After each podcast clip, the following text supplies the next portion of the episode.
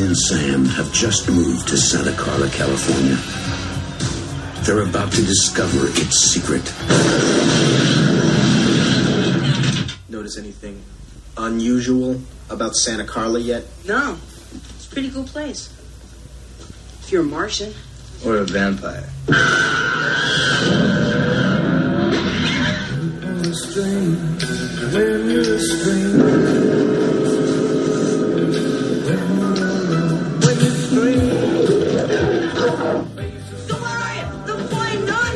I'm your brother, Sammy. Help me!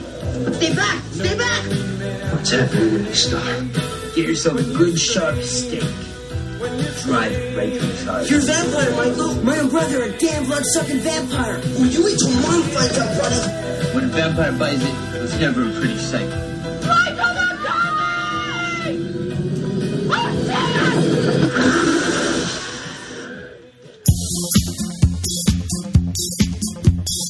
Very smooth. Yeah. Hello, everybody. Hello. We're back. Welcome back to the show. Welcome back to the show, ladies and gentlemen, and everybody in between. Hey guys, my name's Pete. And I'm Scott, and, these are, the movies that made us gay. Pete, this is like the third movie in a row that I would probably put in like my personal top 10. Yeah, Yeah. it's a good one. We did The Lost Boys. Yay! Released We did The July Lost 31st, 1987, with our good friend, straight ally, Yes, indeed. Billy Roach. Hi, Billy, thanks for having me. Welcome to the show. So excited to be So here. we landed on Good. Lost Boys. We almost. I really wanted you to come on for a Weird Science episode. Oh yeah. So it was Still between can. this and Weird Science. We will get to Weird Science, but I feel like. Kind of with the passing of Joel Schumacher, this movie felt a little more kind of important to talk to right now. Yeah. And you are sort of an expert on this movie. I, I mean, I love this movie. I was introduced to just vampires and like horror culture at a very like young age, and this is this movie is very important to me.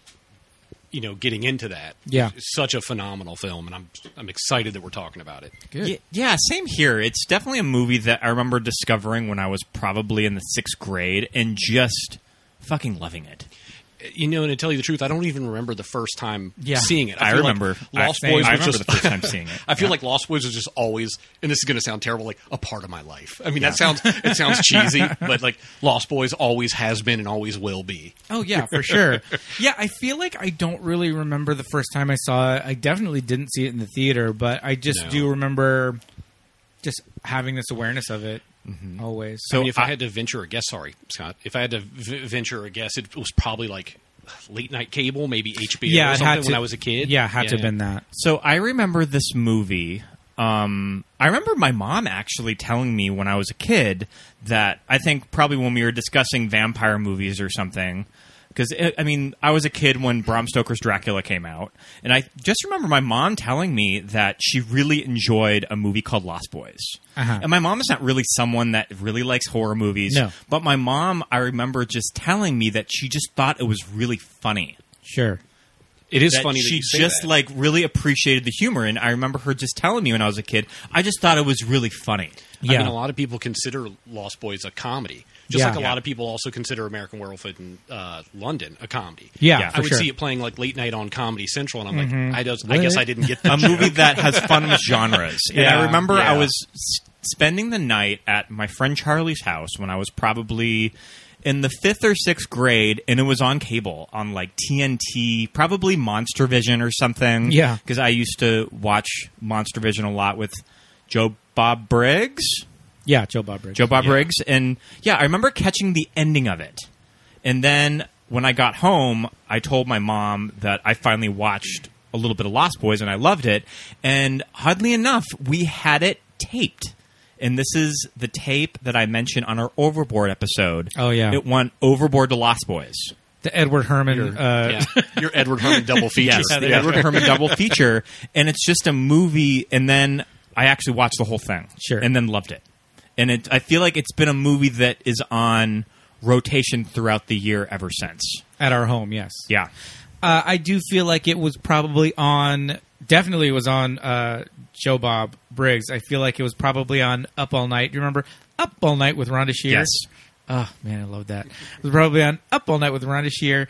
Uh, yeah, the whole horror comedy thing. It's interesting because it is a genre unto itself. You know, there are some horror movies that have a little bit more comedic elements in them, and that just make them a little bit more fun. Like um, even something like Fright Night.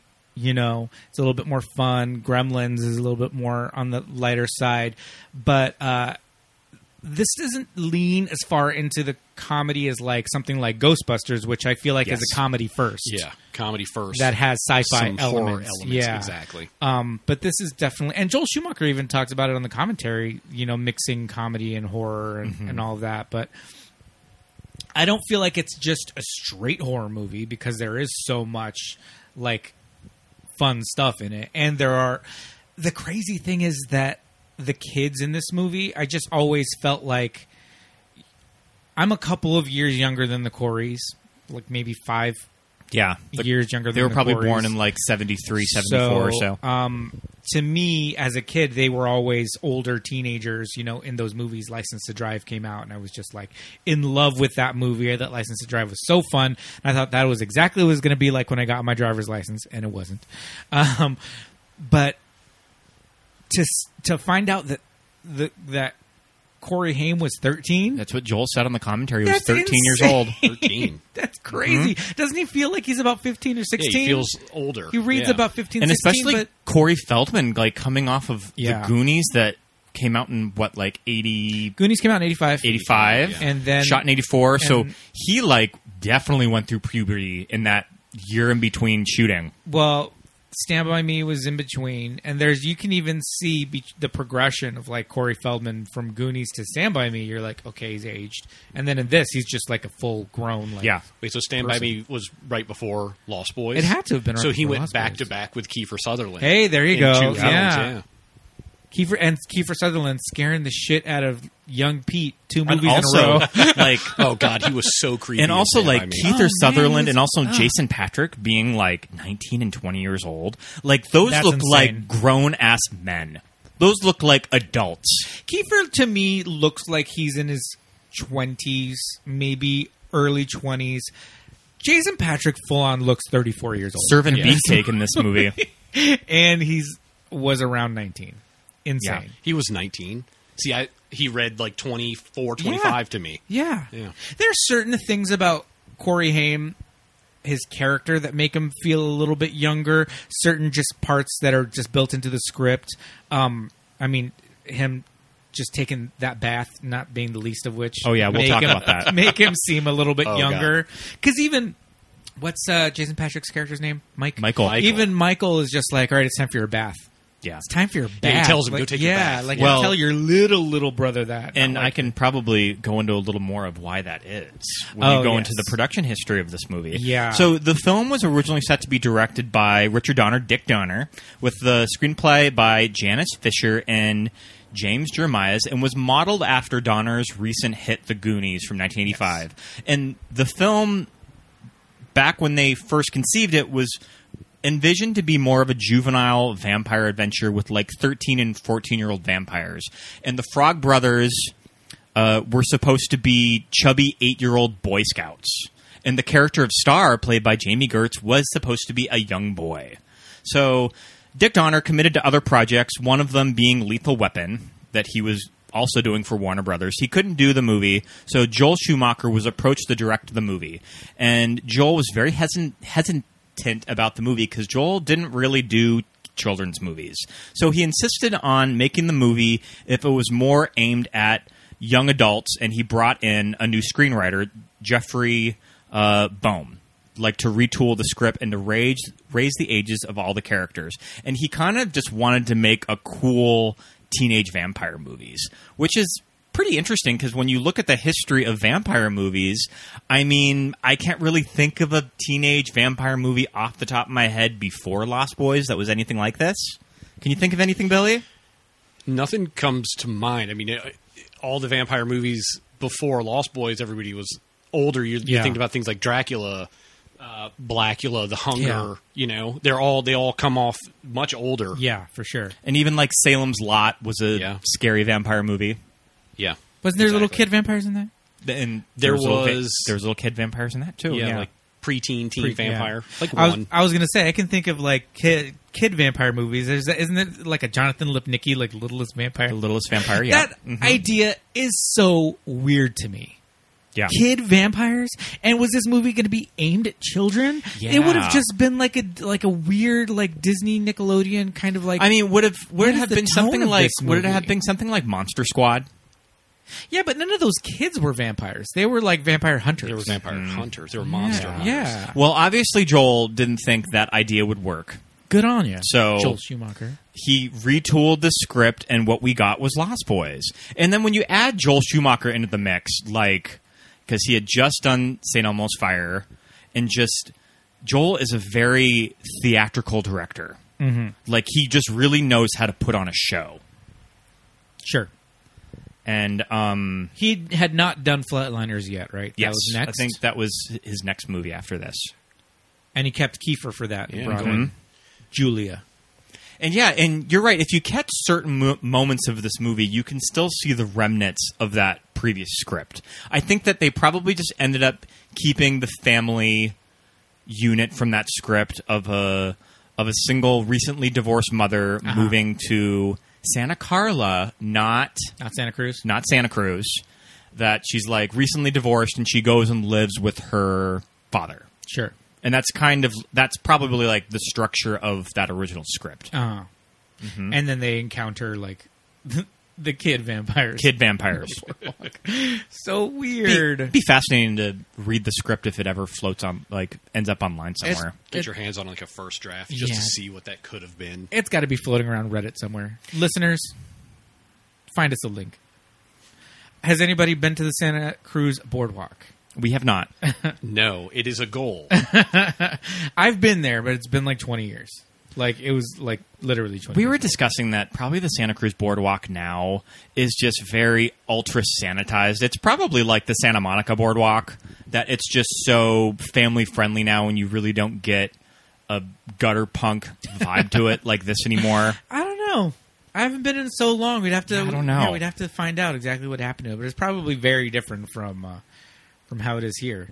I don't. I don't know that there are like uh, adult soft rock bands playing like on the sand on, Yeah, a, on a given night. You mean it's not littered with '80s punks wearing leather jacket and foot high mohawks? You know, that I love those montage. I love I love that beginning montage. It's my favorite scene in the movie. Oh, It's so cool because it's clearly just like they went out to the streets of Santa Cruz and were just like, shoot it. Just find me some weirdos.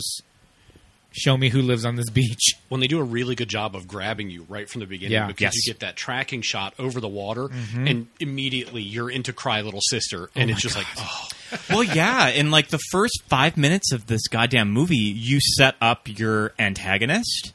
You set up that they're vampires, and then you set up uh, Sam Michael Yeah. and their mom. It's just like that is the first five minutes of the movie. and it's done really smoothly as well like Yeah. i feel like so many movies now take so much time trying to introduce their characters Yeah. you spend so much time on that when you've got something like lost boys just this is how it's done Yeah. I uh I thought it was interesting as a kid, but also frustrating. But now I can see that it's like an artistic choice that that first scene of the movie or that you don't see the vampires. Yeah. That you don't know who's ripping the roof off this car. You know, you don't see who's doing it. You don't see you don't see them flying. Or, there's not shots of them just like flying around with their arms out. You know, flapping their wings or anything. But as a kid, I'm just like, what the hell, man? Like I want to see. You know, you want the visual.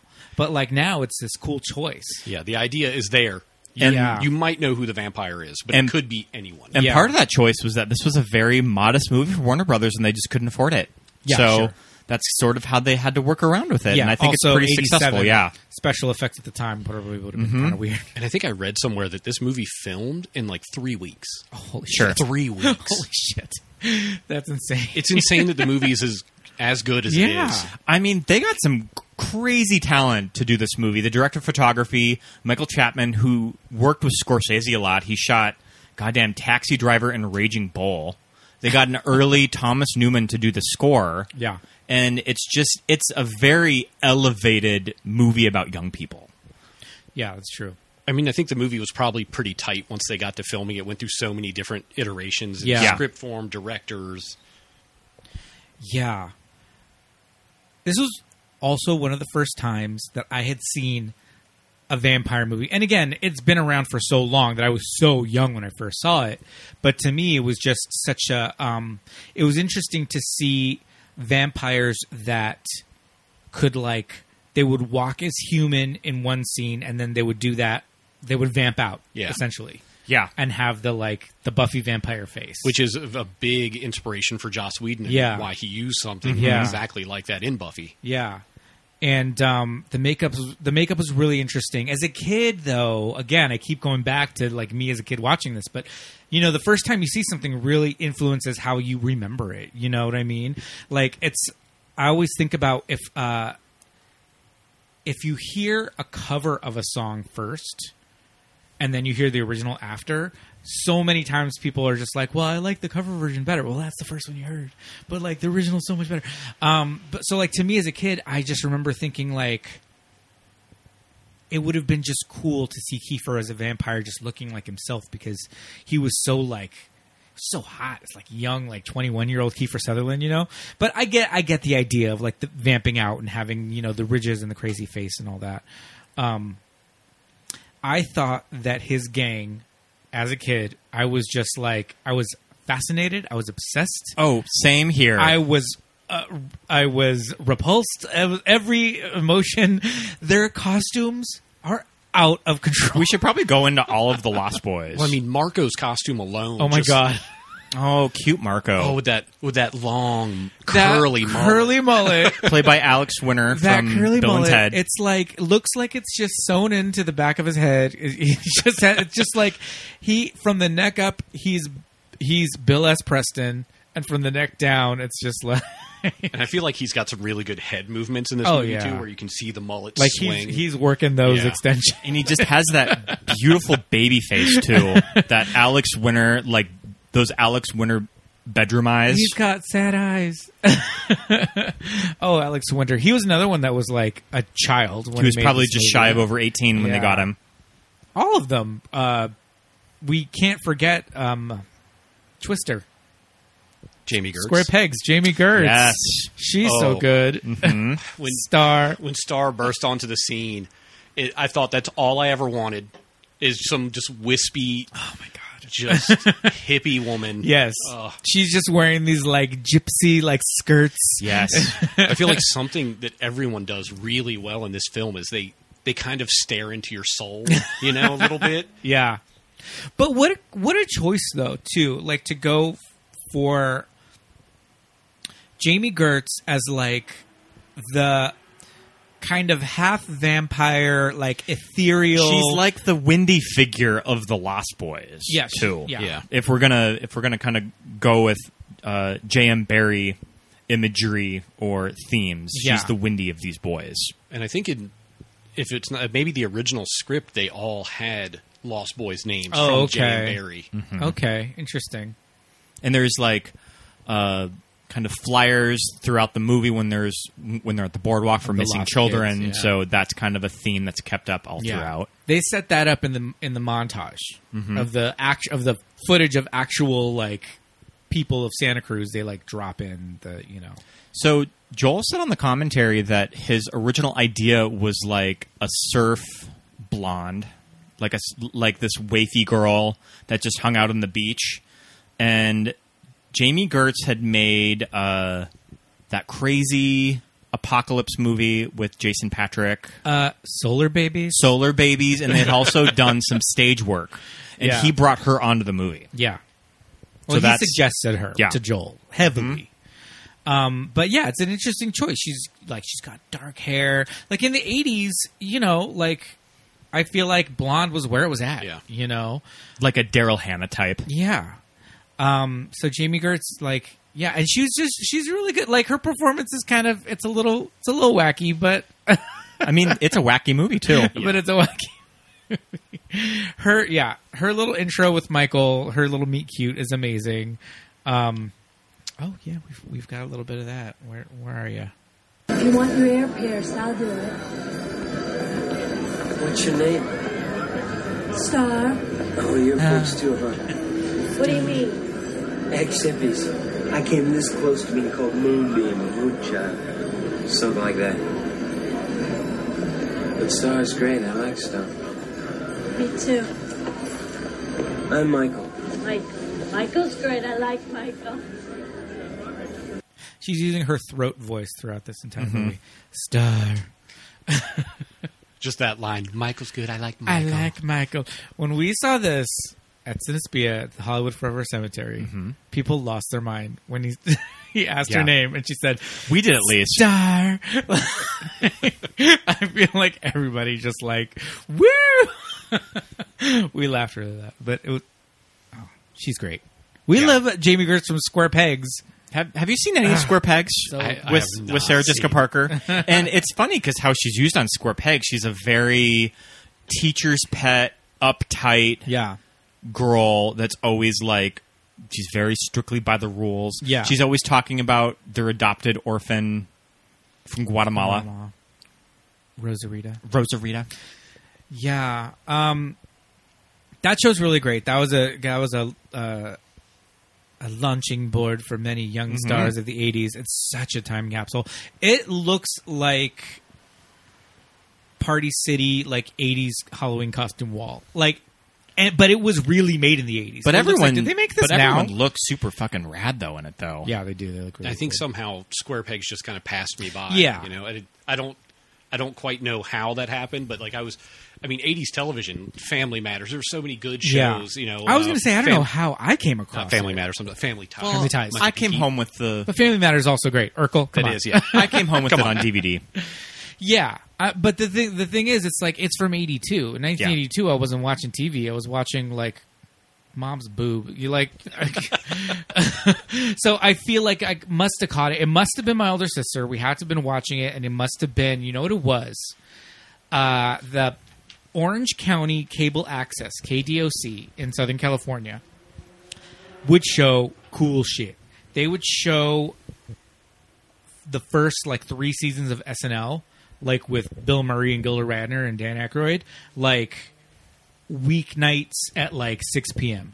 And so we would watch that. They would show Letterman reruns, and I and I'm pretty sure that's where we would watch Square Pegs. So my sister and I were just watching weird late '70s and early '80s TV in like the late '80s on public access. Interesting. It shaped my life. Yeah, and if '82, yeah, then I, I guess it makes sense why it kind of passed me by. Yeah, I was so exactly. young. and it, Yeah. w I don't re- remember it ever being on reruns. You know, not in L.A. at least. There are a couple shows that people talk about from the '80s that I've just never seen, like Square Peg, Silver Spoons. now I do. remember- I am loves old enough for Silver Spoons. Silver I Spoons. never saw Silver Spoons. yeah. Oh, that's oh man, that's got Ricky Schroeder. Rick, call us. we've got a seat waiting for you, babe. You're our next guest. All right, so we've got Star, we've got uh, Alex Winter, we've got Alex Kiefer Winter is Marco. Sutherland. Keith Marco. Sutherland is David. Um, with just this beautiful bleached out mullet. I mean, I've had Well, my he's just blonde. I've had my hair bleached out before, and I definitely know what it's like to get hair that white. Don't you think Alex Winter is just like a towhead? He's just as blonde in Bill and Ted. Well, no, I- I'm talking about Keith Sutherland. Oh, Kiefer's Kiefer. hair is almost white. That 'Cause is white. that That is that bleached will out. You're right. definitely Sorry. that will definitely burn your scalp and make you shed a tear. Yeah, you're absolutely Mm-hmm. right. There is also uh, Billy Worth, who was a male model at the time. He plays Dwayne. He's the the one with the flowing raven hair. Ah, it's the the one dark with hair. like the f- supermodel face. sure. And then there is Brooke McCarter as Paul. And Brooke is the blonde with the straight hair. Yes. with that big like '80s rocker hair. Yes. Yes, he Yes. definitely has like a hair metal haircut. Yeah, for sure. who we lost not that long ago. Yes, he right? died in Mm-hmm. was gonna 2015. say. 2015. Mm-hmm. Yeah, he's gone. I feel like all of these guys kind of work the rounds of comic book conventions too. Oh, I'm sure. Maybe not Keither. No, Kiefer But is yeah. not doing comic book conventions. He's got that 24 cash. That's syndication money. Yes, exactly. And yeah, I just remember being a little kid and just being fascinated with all of these guys just because they're they're introduced as the cool bad boys. Yeah. And the whole like struggle with Michael is you want to fit in with them. It's like the theme of like peer pressure. Like you want to get in with the cool kids.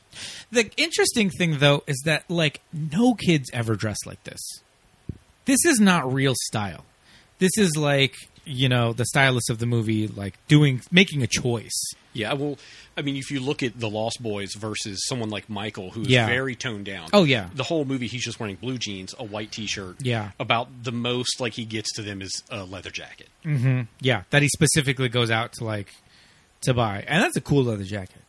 It's not quite a motorcycle jacket, but it's like it's getting there. Um, but yeah, these guys, if I mean, those jackets just have like pins and studs and tassels and like It's very like neo punk. oh yeah, yeah, for sure. And then who's uh the littlest vampire? There's the little Laddie? Laddie, Laddie, and Laddie's full on wearing like a drum major, like Oh, yeah. like a full on like circus. He looks like uh, Timothy from like Dumbo, like Yeah. with the drum, you know. slightly oversized. Yeah, yeah. That's an interesting. Like they don't really ever talk about Laddie and like what the deal is. She's Just kind I take of it that left to I take figure it that out. he sort of came with Star. well, she's taking care of him at least. Yeah, Yeah. I feel like they, I feel like they got Star to take care of Laddie. Yeah. but Laddie's also only half. Mm-hmm. So Star, Michael, and Laddie are only half vampires. Yeah. I, rewatching this movie for the millionth Yeah. time, it, the the passage of time in this film is very unclear. Is Sure. it is it a is it a long weekend? Is it a month? Is it a, is it like a year? I don't know. Well, you go from the scene where he's, you know, chasing after David on his motorcycle, Yeah. and it's just, and then you know when he falls through the mist onto his bed, he's Right. wearing the same clothing, he's dirty, but then he has this conversation with his mother, and she's like, "You sleep all day, you're gone all night." It's like, but how? Oh, yeah. It's one night. Is it? Has this been? has this been happening for several nights? Yeah. So the yeah the time is very unclear in this film. It's like the end of it's like the end of the summer. It's like a mid August set movie. Yeah, she keeps threatening school. Things are going to change when school. starts. Oh yeah. And is he going to college? Yeah, I don't know. Is it college? I think. Is it did they an undercover mention it? cop situation? Is he going to high school? Is he is he is he actually a narc? I don't Is know. this a- is this a Jump Street kind of a It's a, situation? it's a that we're tie in? into Jump Street. I love that. Um, this house that they live in with uh, Grandpa. I mean, you kind of are shocked from this house, but I mean, I kind of grew up in around I mean- houses like this, so I find it very normal just to be walking around and seeing Now that I've been to your a parents' live house. size uh, lion mount, Yeah. a whole like wall of just uh, antler sheds.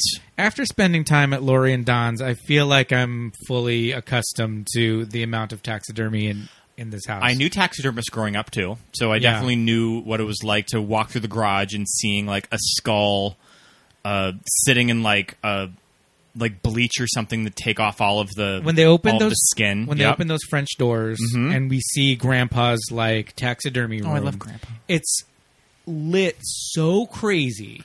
yeah There's some scenes in this movie that are lit like just ridiculous. You got a whole scene that's just bathed. in yeah, that I light. mean- way too good. I mean- this movie doesn't need to look as good as it does. I mean they got Scorsese's camera guy yeah. And this taxidermy scene, as a kid, not knowing what that is, I'm just like, what is going on? What is this room? Why is there like red lights everywhere? and you see um like uh taxidermy without the fur or skin on it Uh-huh. and it just looks super creepy you just see like the little bulging eyes Oh, sure. Yeah, yeah. and like the form Interesting. I mean, I'm kind of with Sam on this. It's it's creepy. I don't want I don't want it in my room. What did he keep giving? What did he give him the first thing that he gave him?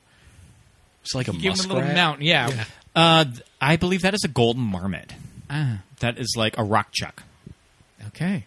Mm-hmm. And, he- and Grandpa, I love this note that Grandpa keeps giving him stuff, and he keeps just like putting in the closet, or just like, nope, Yeah, I'm, I'm, uh, you're out of here. Okay. the grandpa from Blossom. Yeah, he's the grandpa. He was Buzz on Love him in Blossom. this movie. Really? You should play Grandpa's opening scene because it's it's also one of my favorite scenes of the movie. Is it true that uh, Santa Carla's the murder capital of the world? Well, there's some bad elements around here. Wait a second, let me get this straight. Are you telling me that we moved to the murder capital of the world? Are you serious, Grandpa? Well, now let me put it this way. If all the corpses buried around here was to stand up all at once, we'd have one hell of a population problem. Great, Dad. Now, on Wednesdays, when the mailman brings a TV guide, sometimes the address label is curled up just a little like that. Now, he'll be tempted to tear it off. Don't. You'll only wind up ripping the cover, and I don't like that. And stay out of here. Wait, wait. You have a TV? No. I just like to read the TV guide. Read the TV guide. You don't need a TV. Oh. Oh, it cut off. It cut off. Oh well. You read the TV guide, you don't need TV. I love the TV guide. We used to have a subscription. And would you ever? and would you ever want to pull off the sticker? No. Because then you would rip it. You'd rip the whole front. I mean, the sticker was a pain in the butt because it covered, you know, stuff, but they put a little box there for the sticker. They built it into the, you know, to the to the cover. We okay. We growing up, our grandmother lived with us, and so we had a subscription to the TV guide that came to the house once a week with your National Enquirer. With the National Enquirer. Ah, grandma. Love it.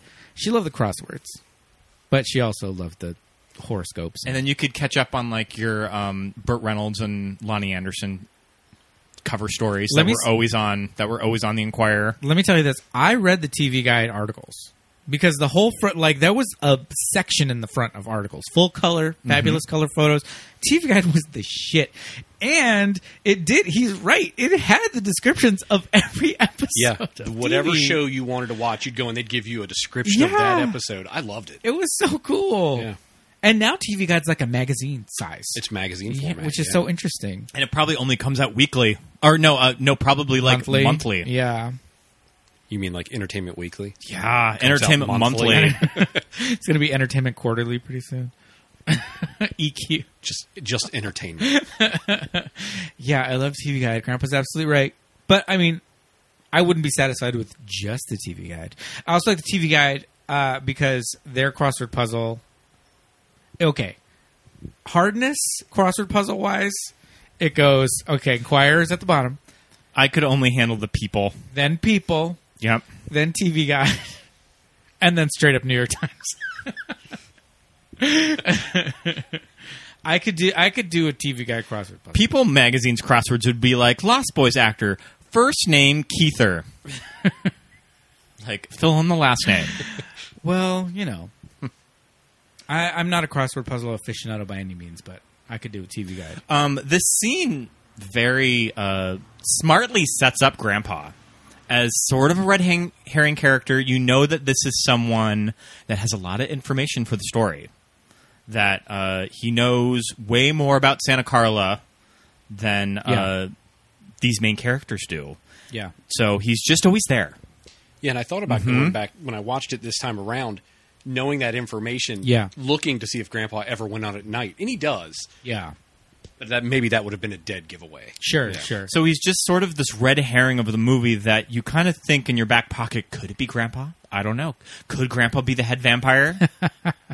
I remember kind of thinking that when I first watched it. Sure.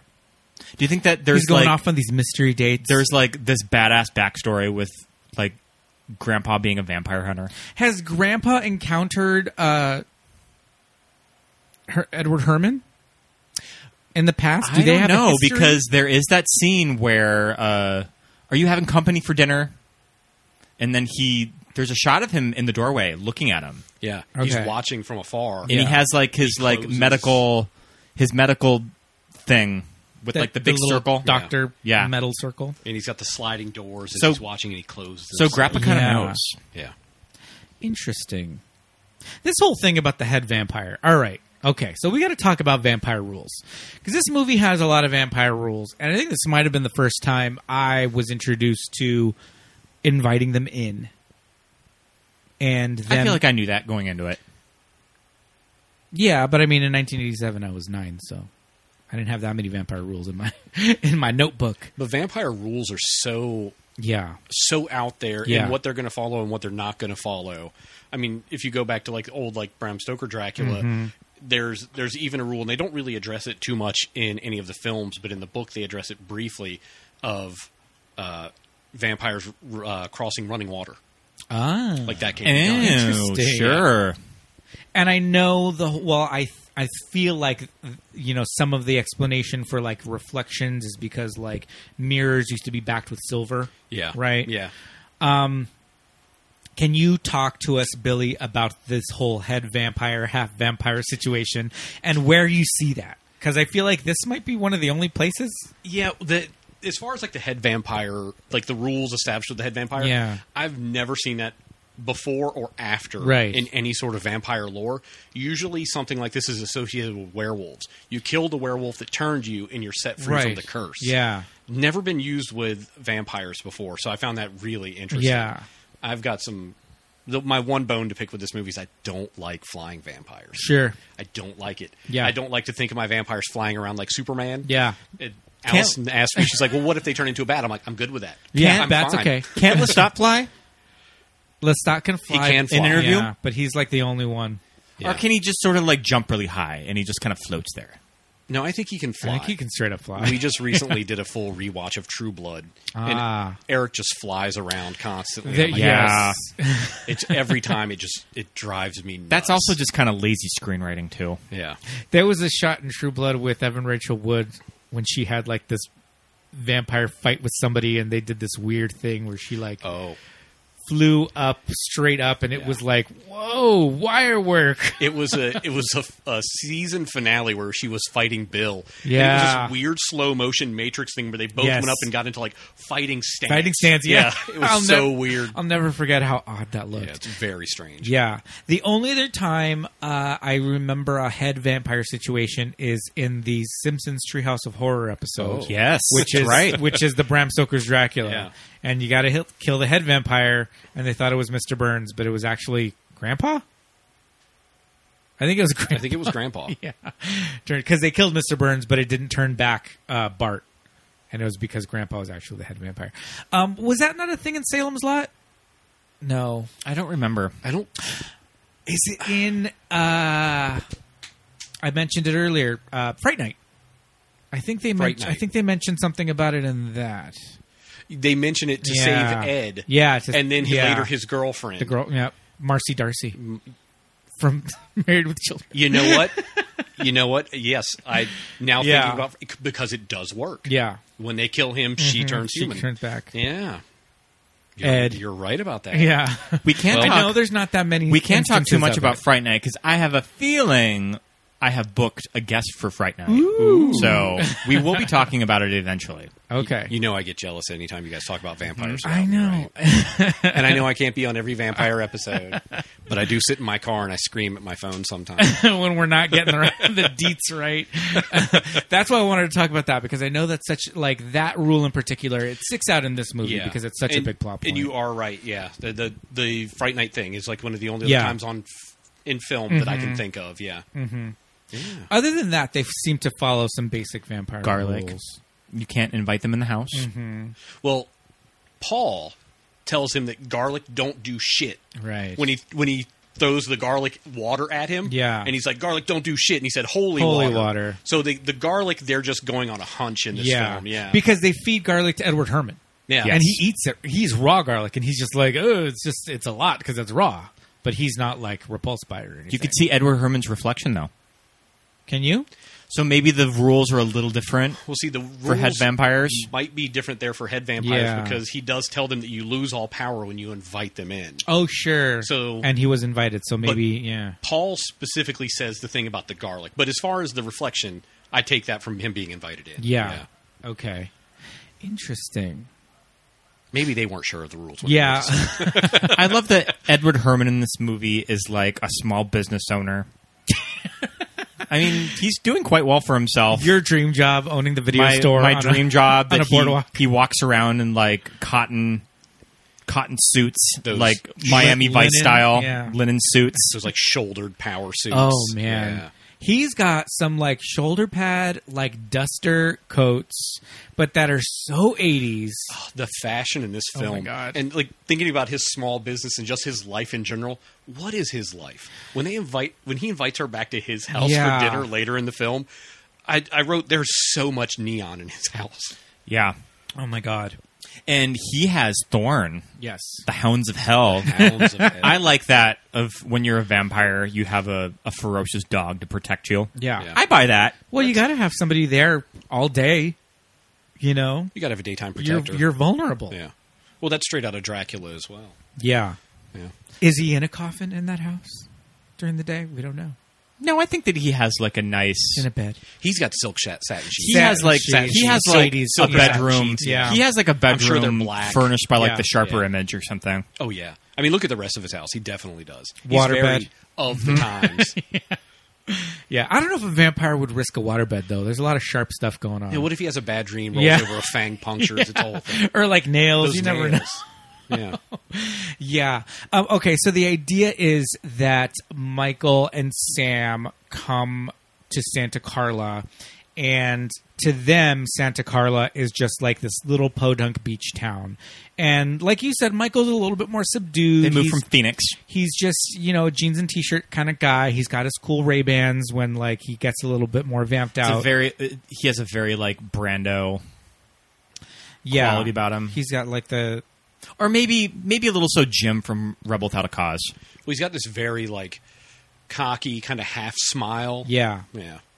Yeah, and um, and Sam being like this young Oh, we- teenager. we need to talk about Sam. Oh, Oh my god, Oh, there's there's so much to There's unpack. so with Sam. I feel like Sam much is probably going the on. reason why we're doing this movie on this show. okay. Sa- I mean, Sam's bedroom alone, but okay. So Sam is kind of introduced as like a fashion victim. That's what they right? say They is fashion specifically victim. called a fashion He's- victim by the he's called out as that by one of the and Frog he's, Brothers. Like he dresses in like these pastel dusters. yeah, he's also wearing linen Yeah. Mm-hmm. like overcoats. That first time we see him in the comic shop, he's wearing this like beachwear trench coat. Yeah. It's insane. Yeah, and I think I mean, I mean, I guess the idea is okay, we're going to the boardwalk. That's where all the kids are. So I'm gonna wear like my coolest outfit or whatever. But he fully has a pompadour. Like no teenager in the '80s besides Ducky had this hair. Like it is such a choice. Yeah. That pompadour is like such a choice, and it's like he is sitting in this bathroom with like with a a, a round brush and a blow dryer because that's the only way you're going to get that pompadour was with this round brush curling it in and like making this duck's ass like haircut. It's it's amazing. I love it. His bedroom is out of control. You get that you get that beefcake photo of Rob Lowe. Oh yeah, the the Rob Lowe poster, Rob Lowe The Rob poster. Lowe with the abs poster. Yep. Okay, so there's a Molly Ringwald poster. And Rob Lowe had just done uh, St. Elmo's Fire with Joel. Yeah. So that so Joel says that that's his nod to Rob Lowe because he was a breakout star in that movie and was so huge, you know, as a teen heartthrob. So we're going to include this image. Uh, side note: We just rewatched a little bit of Saint Elmo's Fire. Uh, that movie is insane, and I would recommend to go back and Bananas. revisit it because it is bananas. Yeah, and I don't think I've watched that movie in twenty plus years. yeah. oh, crazy. Go back and revisit Okay. it. It's such a product of its time. It's got like the whole premise is that they're a year out of college. They're like so they're like twenty four years they're old. 23 maybe and like half of them have established careers and the other half are like waiting tables and like being rock musicians and it is so like capitalist like money like obsessed the whole idea is that like you need to focus on your career and if you're 25 and are not like a hedge fund broker or married to one then you just wasted your You're whole just life. a trash person with Yeah. Rob Lowe. You're playing your sax at like the dive bar. it is crazy the values of this movie are so like ugh, out of this world different time Mhm. reagan era man but um back to sam he's okay so he's got this relationship with michael because You always notice this from movies around this time. Very touchy feely sibling relationships. these kids are very handsy Yeah, they're running Yeah. down the stairs, pushing each other, touching each other. Yeah, They're arms like- around each other. Yeah, arms like hanging off of each other, Yeah. especially when Grandpa's giving them the tour. Yes. yeah, Yeah, they're yeah, so yeah. close. Yeah. yeah, Uh, physically. Goonies That is- was a lot like that too. Those kids were really handsy with each other. Um, but yeah, I don't know. That's just a like it very much comes off like family dick now. Oh, Jesus! If you know, like, like the gay porn family, family dick. But yeah, look, do yourself a favor. if you know, you know. Um, so Sam eventually makes it to the uh, the Boardwalk comic book shop because we have to introduce the Frog Brothers, um, the other Corey uh, Feldman, who I cannot get over Corey Feldman's line delivery in this movie. Oh yeah, this, he's very like, ugh, everything's so deep. Is he just doing It's like a, so a intense. Stallone impression the entire time? Well, I read somewhere that Schumacher basically told him he wanted his character to be an amalgamation of all those 80s action heroes. So he told him his homework was to go home Okay. to, to watch Schwarzenegger, Stallone, and just All right. be that guy. And man, does he deliver with the headband and the Yeah. Yeah. the, the, this intensity when he delivers all of his lines. yeah, because the clo- the the clothing is one thing. It's like okay, these Yeah, well, guys. that's, that's costume design. That's- yeah, I get that. Yeah, and I love the idea that they're okay. They're brothers. They don't look like brothers, but they're, they're brothers. Uh, um, and I love the idea that I'm assuming their parents are the sleeping The stoners. two stoners. yeah. Which I think I might have only noticed Oh, for the yeah. first time like a couple years oh, ago. yeah, totally. But But I I, like- I knew they were there, but I never put two and two together that. Well, they obviously own this place Yeah. because the Frog Brothers. How would they? Own But a I like to comic think that like the Frog Brothers are doing the books and making Yeah. sure all the taxes are paid, making sure like their leases like paid on time. I've got so many questions about the Frog Brothers. One of the things that popped out to my mind today, when you watch this movie with like a, an analytical eye, Yeah, yeah. things become so much more clear. Like I thought about it, the, the comic book shop, and he gives them the destroy all vampires, Yeah. kill all vampires comic book, and he's like, if you need us, you can reach us. Our phone number's on the back. I'm like, who's distributing these of the comics, for the Frog Brothers? They're full color comics. Who's the writer? Who's the artist? Did Alan write? And Yeah. Is Edgar the artist? Like. Is this a zine? Did they just Yeah. make this It's themselves? a local thing, and everybody in Santa Carla has the number for these vampire Yeah. killers.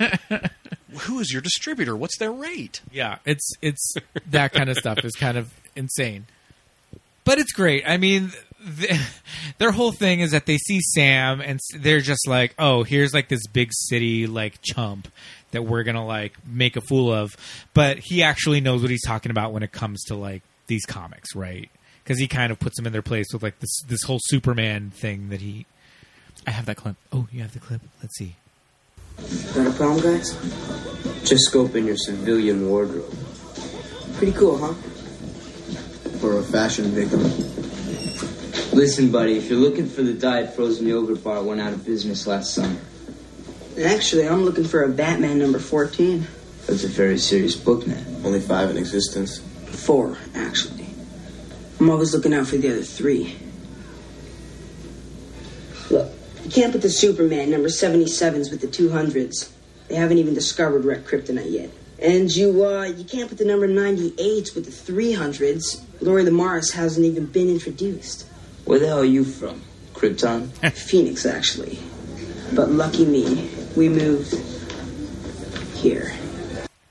The diet frozen yogurt bar. Just the, the line delivery.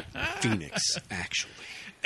But uh, I mean, the Corey sort of ruled the '80s at this time. Well, this is the first two Corey's film. correct? Yeah, yeah. The first one with them together. Did you ever watch the Lifetime made-for-television movie about the Coreys? Oh, yes. because we have. Definitely. So we thought that angle of it was interesting because it's it's obviously like taken from Corey Feldman's book. So Corey is very much portrayed as like the naive one that Yeah. just sort of gets corrupted by Corey Haim. Which do you really think that was the case? Oh, not at all. I mean, Yeah. there were rumors about drug use on the set and Schumacher making him go back to his hotel and Yeah. sleep Yeah. it off. Yeah, that's insane. Um, you know what else is insane? That uh, the previous work that Corey Haim had done to this movie was Lucas. Yeah, He is like a small child in Lucas, like a little boy, and that was a year before this. That's insane. Because I mean, we talked about Feldman already and like his like progression from where he came from to this movie. But I mean, when you're a kid, man, between 12 and 13, that's like a big change. Like, when you're a kid and you see like your parents, friends, or whatever, like older relatives I haven't seen in a while, and they're like, "You've grown," and you're all, "Shut up." Shut up. but really, though, you did it. you grew a lot, especially around that age, and we saw it here. But um, yeah, I, I feel like th- this little dynamic between the three of them, it's fun. The Frog Brothers are this whole idea of them being like they just they're not only like vampire hunters, they they fucking hate vampires. They're just Yeah. like Oh, yeah. fuck you, you like ruining our town. well, the indoctrination in this film is like s- for everyone, for Sam and for Mhm. Michael. Like as soon as Michael is kind of in that world with the with the vampires, they immediately challenge him, and he's just kind of brought to their level so Yeah. quickly. And the same thing with Sam in this scene with the in the comic shop, they kind of size him up. And then they're immediately like, "Watch out for vampires!" Yeah. they, this film really wastes no time, and that's also why I think the passage of time in this film is kind of muddy. Sure. you know, Yeah, yeah, yeah. That's interesting. Um, but yeah, I mean, it all goes it all goes down on this boardwalk. This is where like Sam meets his allies. This is where Michael meets you know S- Star. Andy meets uh, what is Kiefer's character's name? David. David. We meet David and and you know the Lost Boys. This whole like okay, he's got like a dirt bike, and they've got motorcycles.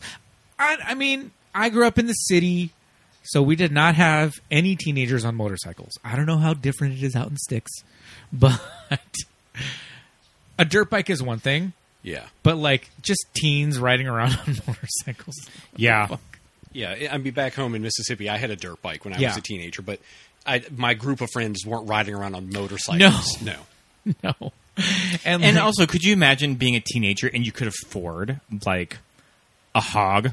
Well, that's what I'm Two? saying. It's like your parents buying you this motor. I don't But know. that's it. I think what's interesting about the Lost Boys too is that how long do you think that they've been vampires? You know, too. That also occurred to me. They don't. I never really questioned it, but they don't seem very old. No, they not don't at seem all. like old vampires. They seem very of the time. Yeah. because a lot of times in in vampire lore, they have a hard time adapting to the changing time. Yeah. I mean- and they're very eighties. They're of this. Maybe time. they were bitten like the late seventies. Yeah, see, I see them being like 60s, 70s Yeah. for sure. Yeah, But David's hair, that mullet, so 80s. I mean all their hair. Yeah. Marco, Paul. I mean, maybe they just Marco got and them. Paul maybe could they have just got been- them outside of like a Twisted Sister concert.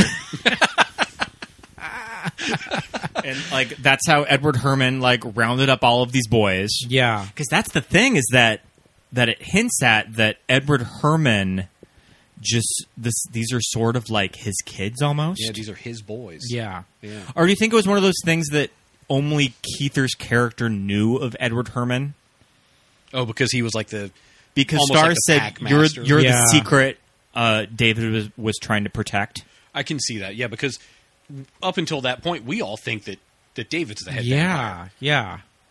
Even when they try to tell us it's Max and they hint at Max and we're Yeah. like, oh, it's obviously not Max. Yeah, yeah. Are you uh, at all familiar with, with the deleted scenes of this movie? Sadly, I am not. So we have watched the deleted scenes of this movie. There's actually and they're completely finished scenes on the DVD. So it makes me think that they just had to get like an hour and 40 minutes and they just had to cut some stuff but but they're pretty much finished. And also the novelization of the movie goes into Michael working as a trash collector for money to buy his leather jacket. Ah. It expands the roles of the opposing gang, the surf Nazis, What? who are Oh. the nameless victims of the vampires in the oh, movie. the ones who steal the comic books. the ones who steal the comic books, and also the ones that they're uh, listening to walk this way. Yeah, that that they eat around the Yeah. bonfire. Yeah. So those are the surf Oh, Nazis, yeah. and it includes several tidbits of vampire lore, such as not being able to cross running water and salt sticking to their form. So that was in the Okay. original script. Ah. I got to get my hands on this novelization. Yeah. So and also, I'm obsessed with 80s movie novelizations. I used Yeah. to be obsessed with novelizations. I'd be like, yeah, I'm reading the book. Yeah. Because they were they're based on on The shooting scripts. And so there's, there's so much that's Yep. cut out. um, yeah. I've always wanted to get my hands on the Poltergeist novelization because there's little subplots that they cut out of the movie that ended up in the book. Yeah, I read the novelization for the second Crow film, hoping that it would make that story ultimately better.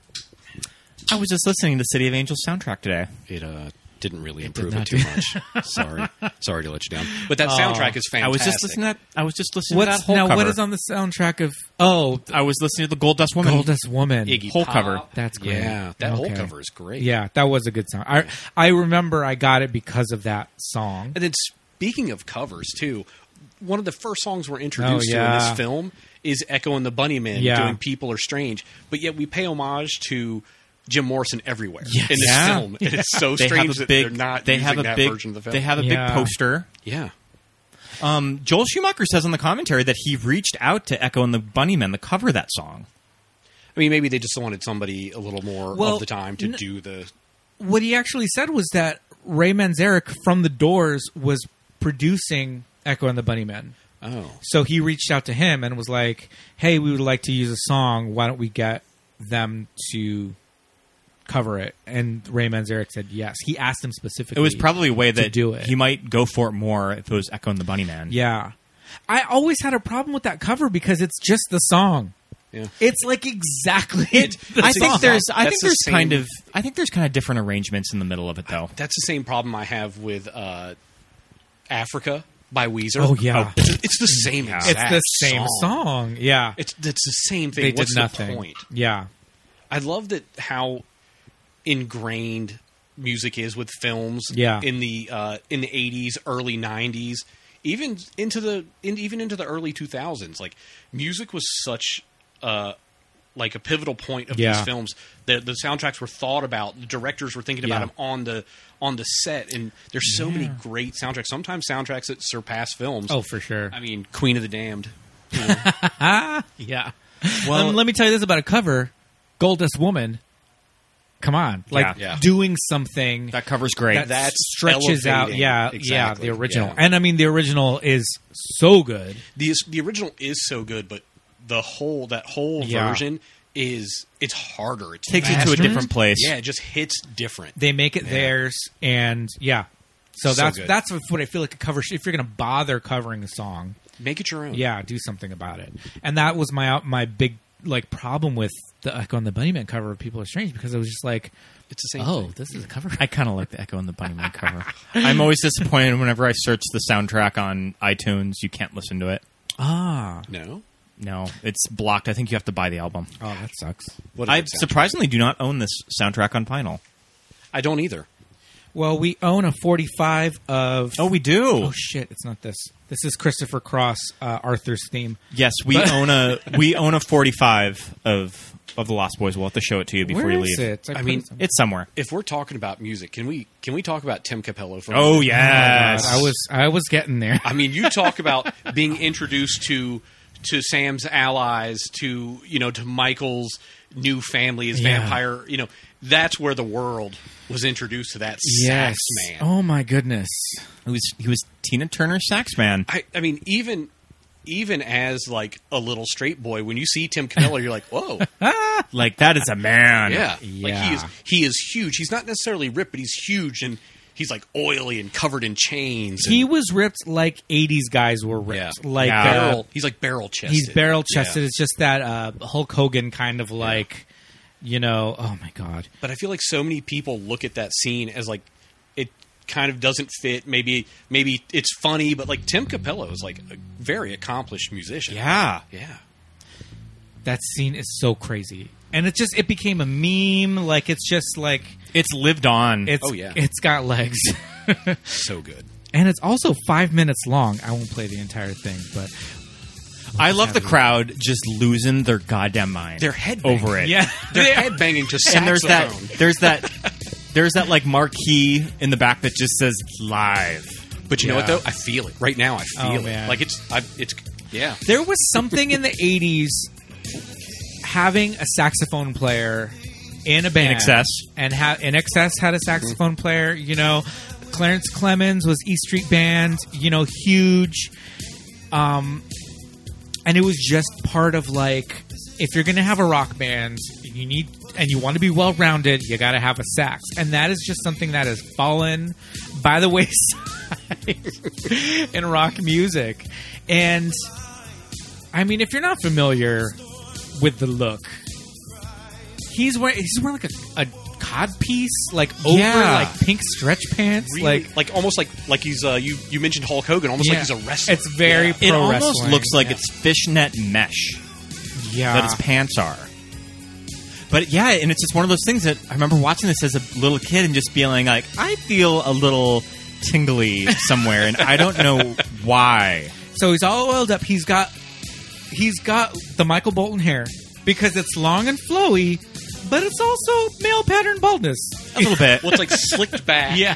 and you can kind of see the high. yeah, he's, he's got like the landing strips on each side of the like the widow's peak going on, but it's and it's in a in a half pony, you know, in a high you know a high low half pony in the back, and like long, and yeah, this tank, this whole like stretch pant situation. He has the audience in the palm of his Oh, hand. He makes such extreme contact Oh, with the man. audience members. He like manhandles that saxophone in one hand while he's pointing at people and like he's like, "You get pumped!" Like it's it's so it's so extreme this Yeah. whole scene. But you know what? I love it. I love it. I love yeah, every it's so good. second of it. And I think that we just have Joel to thank for that. That I think that it kind of takes a gay man to stage a scene like that. That like Dick Yeah. Donner, if he directed this movie, was not going to put that in the Oh, movie. God.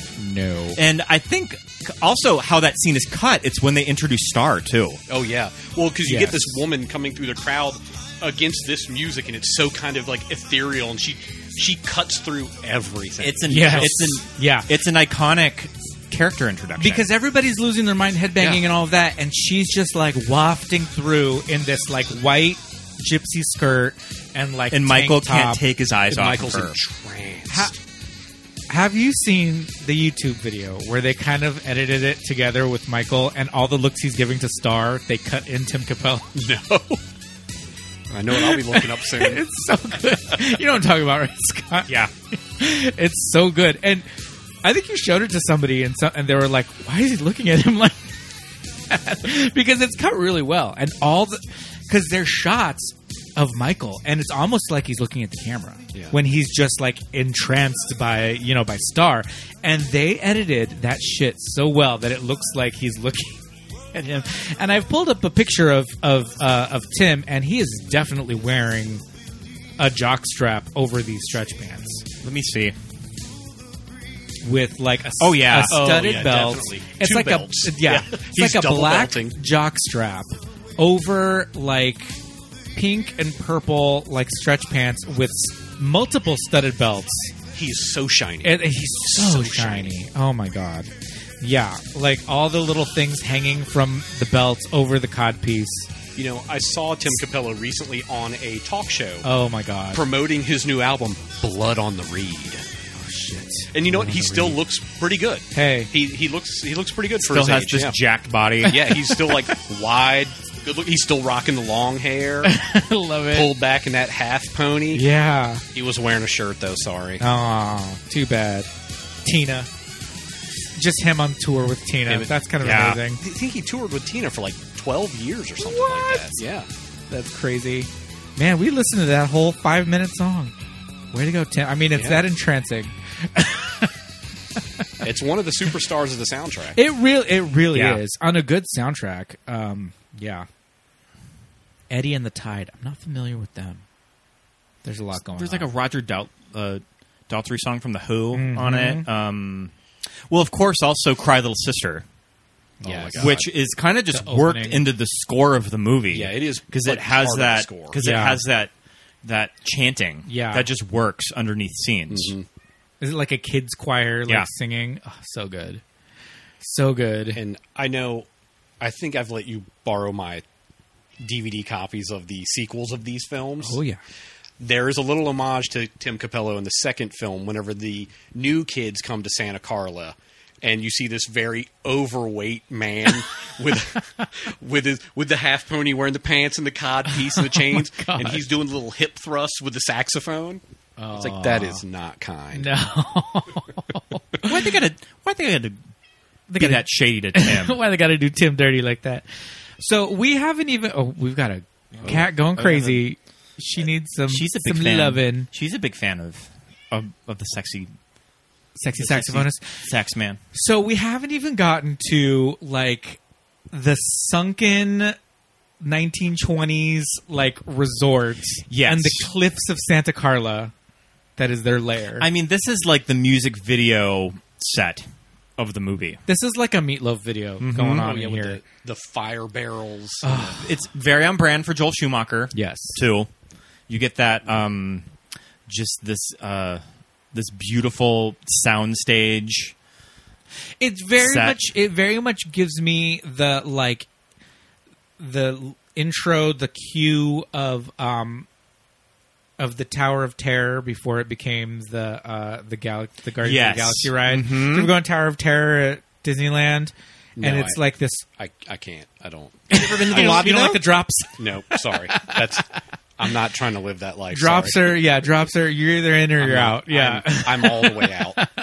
That's cool. But let me tell you this the production design on that ride was out of control because the whole idea was that it was a, a, a 1920s Hollywood hotel that has been abandoned because of this like fictional accident that happened. And the lobby looks like this with like cobwebs and sh- broken down chandeliers and all that. And this, like, their lair very much gives me The that. giant Jim Morrison poster because these guys worship the Doors. Yes. Um, so they they've just you know, I'm sure this is like condemned and they're not allowed to be in there, but they've just decided this is going to be our lair. And they mention that David mentions that yeah, it was a seaside resort Yeah. that fell in the crack of like an earthquake This or is the- the something. or it, 1906 like, San Francisco It like earthquake. caved in. yeah, because that earthquake was fucking gnarly, and s- and I mean if Santa C- Carla is actually Santa Cruz, and I'm sure there was some some bad damage there as well. So yeah, that that tracks.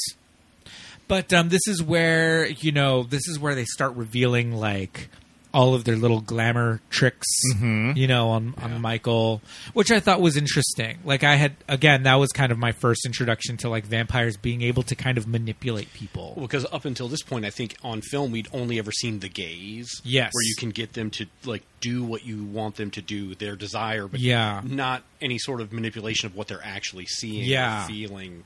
Yeah, Yeah. So it's very interesting. and gross. Yeah. Yeah.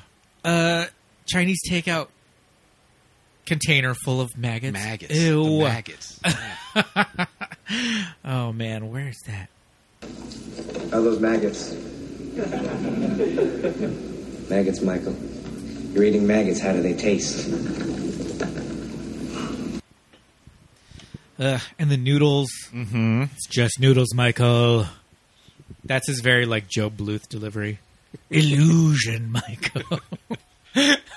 Something I find kind of interesting is if you if you look overall at this film, besides key scenes like this with David, the vampires don't speak much. In this No. movie. No. they don't have a lot of lines. Yeah. yeah, and they're not even re- they're used very sparingly. yeah. They're only in you know even Keither, who's like uh, probably third build in this movie, has very minimal lines. yeah. And he's I mean he's probably has the most of all the vampires Yes. for sure. Mhm. Oh, definitely. But yeah, but he's got like not a lot of 'Cause I think most Actual of the other dialogue. vampires are just laughing, Yeah. chiding, things like that. They're not Mhm. really delivering full lines. Yeah, for except sure. for here and there, maybe at the end when they're fighting in the house. yeah yeah. But yeah, just I'd never noticed that, and I thought it was really interesting. Yeah, you don't even really think about and that's another thing with movies like this that we latch on to early on and then just rewatch and rewatch and rewatch. You don't think about it because you know how it's you know what's going on and you're not even really like paying attention that hard, but every now and then you'll just be like I'm going to watch this and really like analyze what's going on. And then you think about these things that you you didn't catch or just kind of let go, you know, because they're so familiar. Yeah, exactly. A film like this becomes a part of you. Yeah. when you watch it with critical eyes, yeah, it's you start to pick up on all these things. And also, I mentioned before about just sort of movies from this time, they didn't feel the need to really explain themselves, that you Yeah. really don't know what David's intentions are with Michael. Yeah. You don't really know like what his what he wants. Does he want him to like to be in the gang? Does he want Star to like kill him? You don't really know. you're given a little bit later on. At first, Yes. you have no clue, but later on, you're given a little bit that that Michael was supposed to be Stars first. Yes, but that's it. But it, it up until that point, it Yeah. almost seems like they're using Star as bait. Yeah, that's it. That's where it gets a little kind of muddy for me. 'cause- the inclusion of Star and Laddie is a big kind of question mark for me. Yeah. I think that he almost sees Michael as a personality that would help balance out his misfit gang too. Like Sure. you kind of see that, Yeah, of maybe like s- why he wants him. It may be somebody can, who can be like a second because Michael Yeah. immediately stands up to him. Where I feel Yes. like the others are just lackeys that'll Yes, do whatever exactly. he wants. He Yeah. almost wants another alpha male to balance it out. Yeah. But at the end of the day, like it's not David's gang. This, this is very true. yep. Because Edward Herman wants to Yeah. establish a family unit with all of these boys. the bloodsucking Brady Bunch. Hmm? And also, as the head vampires, he just does. Does David just have carte blanche to turn whoever into a vampire? Yeah. You know, how many vampires are just roaming around Santa Carla because Right? David just said, "Oh, that one looks fun." yeah, but then also he is running this video store because there's staff there. He hires, you know, Diane Weist And also, uh, your favorite from Dream Warriors and summer school. and Summer School. Yeah, Yep. now I can't remember her name. I'm going to feel bad about it, so I'm going to look her up. Um, but yeah, he's he fully just has a staff of people that he just like he, He just- hires, he, he brings just on comes board in at night. and he's just like he's the night manager, and he's just like, "Are you upselling those M and M's? Mm-hmm. Are you upselling that microwave popcorn? It's right by the register. Do I have to tell you this every time?" Come on, Sharon. we just stumbled on to a blockbuster training video from the 80s and it's kind of amazing it's on it's on youtube Yeah, it's great. There's there's I'll just quite a have few. To look up on YouTube.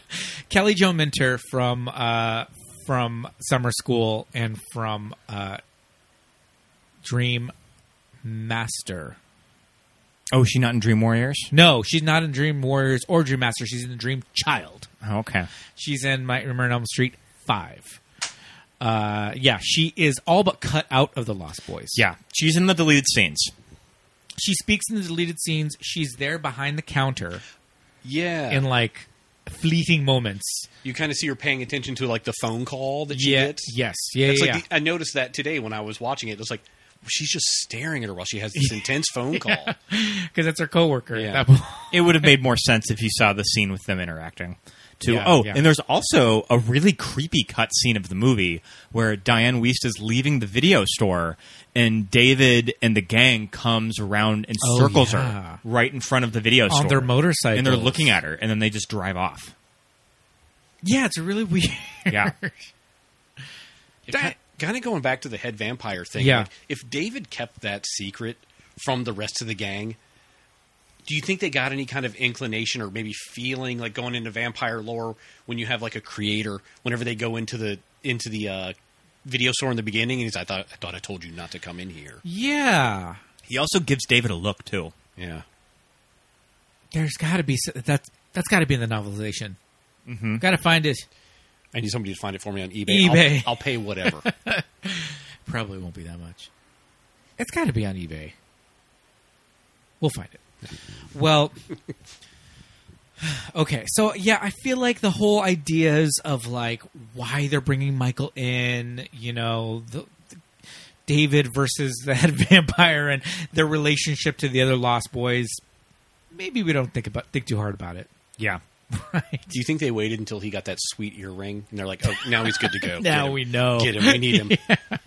I mean, it was also one of the big inspirations why I got an earring Oh, when I was in high school too, because I wanted to be cool like Michael. Yeah. I wasn't that like uh, rock and roll that I had a girl actually do it without the gun. It's a ripoff. I'll do it for you. No, I had my ears pierced several times when I was a teenager, and I was never cool enough to have a friend do it. I always No, went to Oh, yeah. the mall. And I got had a the- little gun. I got Yeah. the Claire's gun, I don't like that Claire's gun, which man. It'll I give know you a that. keloid. Well, I was going to say I know that it's not supposed to be very good for your ears. It's not. It'll give you a keloid. I got one in my ear. Give you a keloid. Listeners, If if, you're- if you you're ever lucky. want your ear pierced, go to an actual uh, A piercer. piercer. yeah, I got like three done at like a Claire's, and I got two at like a tattoo shop. Yeah. If you do it at a tattoo shop, listeners, they'll do it with like a lance and it'll go right through. When they do it with a gun, it like pokes a hole in your ear and it can give you major scar tissue inside of your earlobe and it could cause a keloid scar. And I saw this guy at a bar once and it was like botched. Like Ugh. his Ke- he had keloids that looked like he was wearing like earmuffs, and they were like giant like golf ball size keloids on each of his ears, and you know it was because he got like jacked up piercings. I felt terrible. I saw that on botched. So gross. Look it up. so yeah, go to a, go to a piercer. They'll charge you a little bit more, but it's worth it in the long run. Definitely worth it.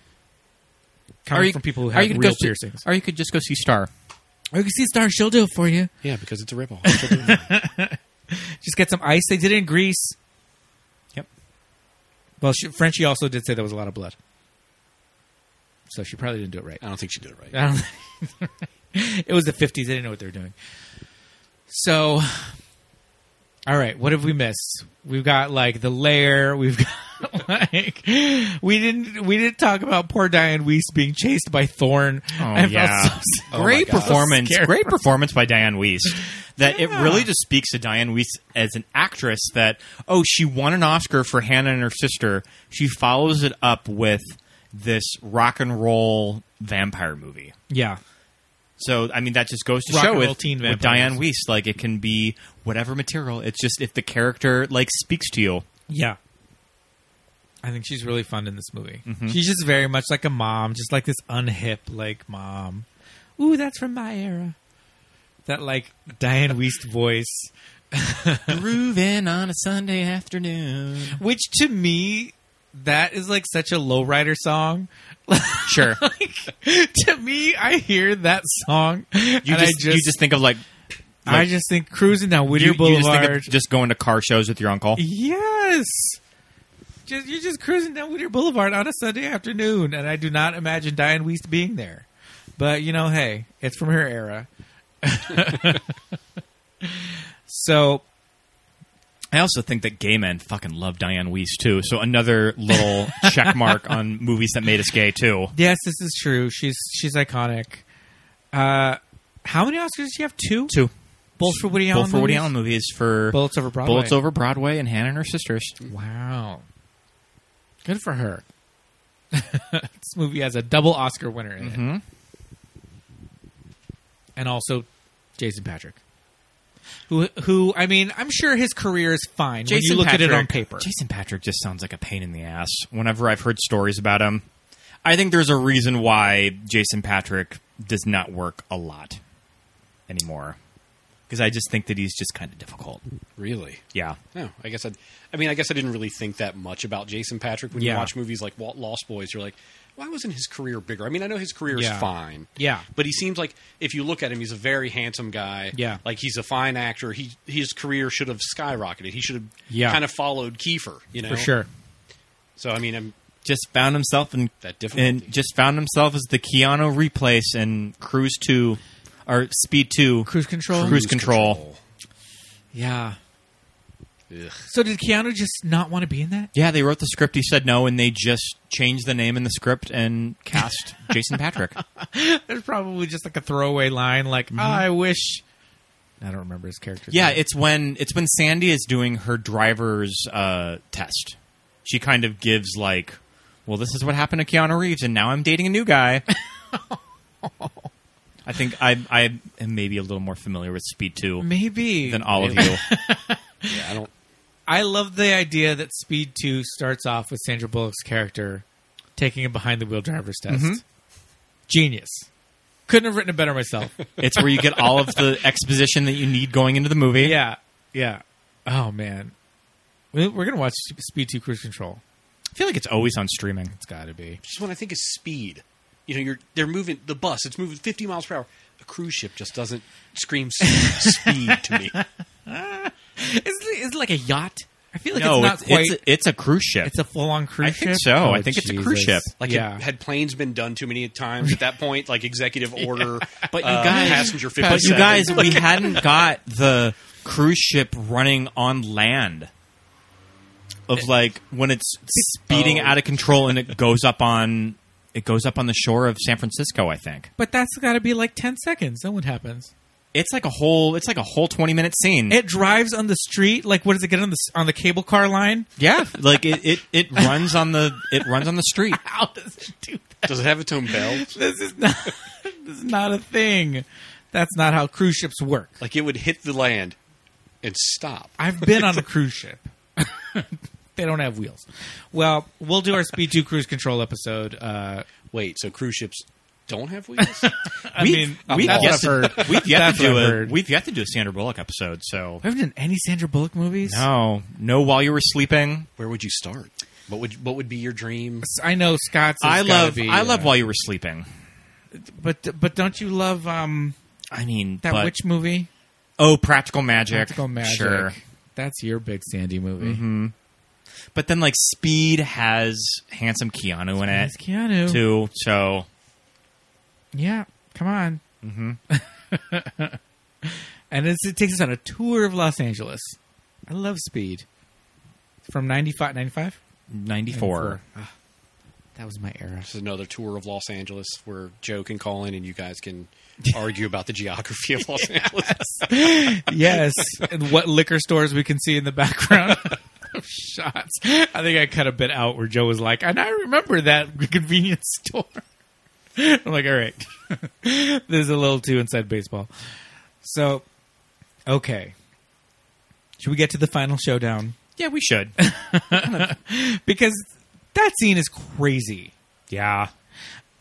Poor Alex Winter doesn't even make it to the final showdown. Yeah. Poor Alex gets gets like a stake to the chest when hanging on hanging upside down. Do you like that? That they're vampires that hang upside down like bats. I don't mind. That I think it's hanging kinda cool. Upside down. I like it. They show the the prosthetic on the Oh, foot. yeah. It looks Yeah, like that's big, right. Like bat toes. Yeah. Which begs the question: Is like when they fly because I don't like Superman flying vampires. Sure.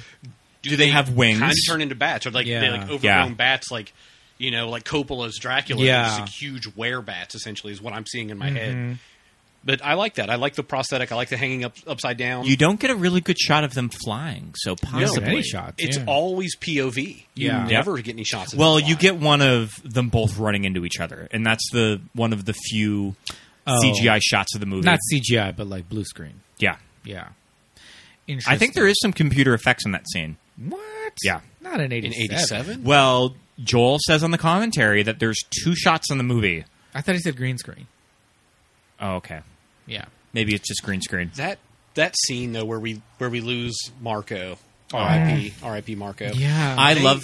So I just got I just got contacts, and Yeah. I'm struggling to put them in. And whenever I put them in, and my eyes just start to water, I always think of that shot of Keither Oh. when he's like trying to grab him, and then his hand gets burned. You get and the then single tear. you just see like a single tear. Yeah. And I guess that in the making of it, the contacts Keither was wearing were just so massive and just hurt his eye, and they were so hard to put in that sometimes his eyes would just water. Would Yeah. just like sometimes he would just have tears running down his eyes. So that is a real tear from the contact. but that that makes for a hell of a shot. Yeah. though. That's a great oh, shot. yeah, for sure. But that kind of going back to Marco's death though, uh, when I watched it, I was like, you know, Edgar, Alan, and Sam are the loudest vampire hunters. They're trying to sneak in there during the day to kill vampires. Yeah, and they're all terrible. Like, this way, come over here. like it's just so like it's uh, no wonder these vampires just didn't wake up and eat them. Yeah. And shouldn't they all be doing this at the same time too? Are they going to go like one by Yeah. one? Yeah. They just kind of stood there for moral They should support. each go to one. and Yeah. They would have knocked three of them out. Preferably start with David. Yeah. Well, I mean, they did question. They're like, "Who's the who's the head vampire?" Oh, yeah, they true. didn't know. They didn't so know. I guess Marco just looked the coolest with that badass curly mullet. That's true. They said the small. Didn't they say the small The one? small one. Yeah.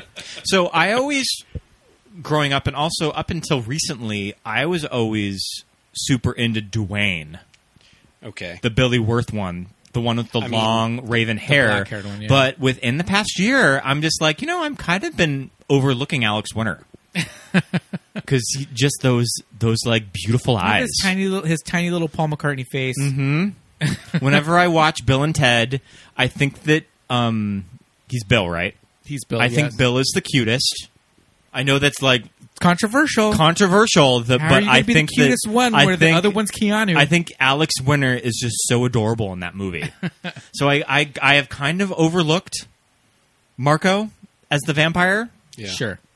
I have to say, in Bill and Ted, he is a little bit stronger of a comedian of the two of them.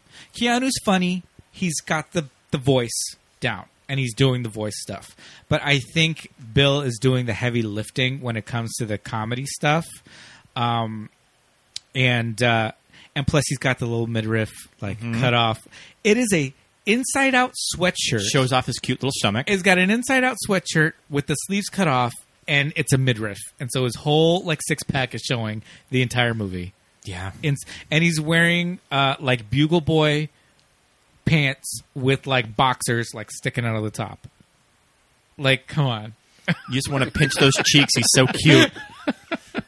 Come on, Alex Winter. And then yeah, and this one, and and they call him a little. And he's I I mean I don't know how tall Keanu is, but he's significantly smaller than Keanu in, in Bill and Ted. So I'm imagining he's kind of a, a small guy. Um, I remember in I don't know if I read it or if it was in one of the special features where they were talking about the um, the vampire makeup appliances that they that they made for everybody, and um, that when they made the one for for David for Kiefer's character, that they were pretty much locked after what they made for him, but they did the mold of his face and the makeup artist or the the head makeup designer referred to Kiefer Sutherland as having a, a pixie nose because he just has like very like kind of fine features for a man and he's just like yeah we just kind of had to work around kiefer's little pixie nose and i thought that was the funniest thing i was like i never thought about that but yeah just having to build up this you know this ma- these you know these makeup appliances on all of them do we see marco with the yeah you get a shot do we get a shot of him You get a shot of at least all of them, at least Everybody once. once, I okay. Mm. think you see it around the fire whenever Yeah. Mm. they take out the surf when Nazis. they're yeah. when they're with the surf Nazis. when they take yep. out the surf nazis there's some gnarly shit One of in them there. bites into That's the gory. bites into the guy's head. Yeah, it, like bites into his head and like pulls his skull. back. Yeah. and there's a blood like a yeah, spurt. splatter, and it's it's cut really fast. Yeah. It- they're quick cuts, but it's there. Well, it's to horrify the audience and Yes. Michael. Yeah, for seeing sure. what they are for the first time. Yeah, yeah. Um, this is what we are, and this is what you are. Yeah. Oh my God, that's that. There's a lot going on uh, with with that little speech. So, now you know what we are. Now you know what you are. You'll never grow old, Michael. And you'll never die. But you must feed.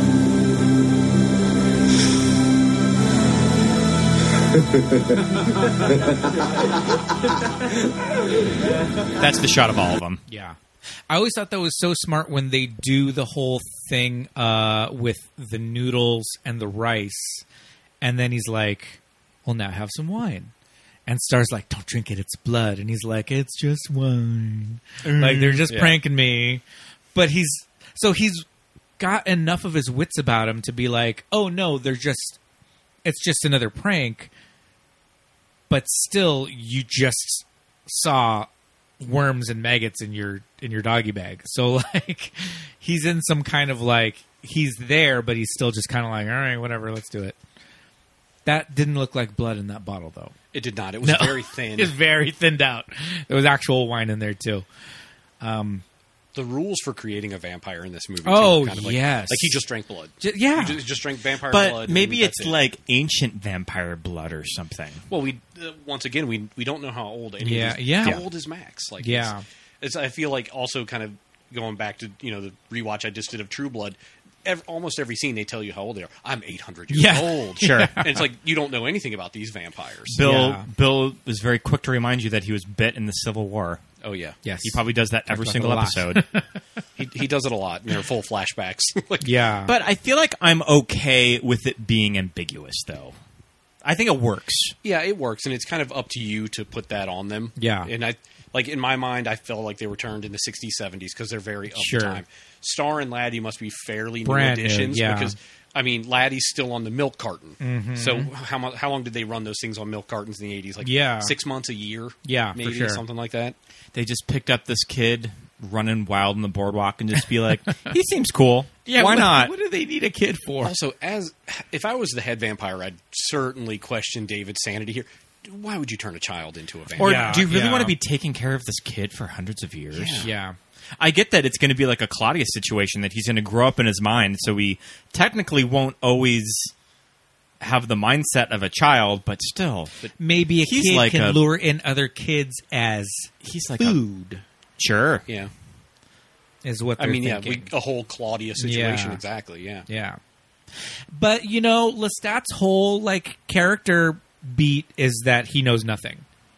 You know, Yes. his whole character Yeah. beat was like, I'm going to give you the choice I was never given. Like, he knows, like, Marius told him nothing, but Marius actually did tell him all that stuff. so, you know, that's his whole, like, uh, his whole gig. So, you know, it could just be part of their, like, their personalities that they just are accepting what's going on and moving forward. and they just want a gang of misfit boys, I guess. Yeah. I so I just- guess it makes sense that they have a younger one. Yeah. I always find the the idea of chi- children as vampires like really fascinating. Like their their mental capacity, Yeah. they will age, but like th- they'll go insane. Yes. You know, because there was another vampire movie that came out the same exact year, actually, that had a child vampire as Mhm. Mm-hmm. well. It was a great film. Not to plug another film on this, but we've talked What's it about so called? many films. Near Dark. Is that is that Oh, directed that's by what- is that directed by Catherine Bigelow? That is right.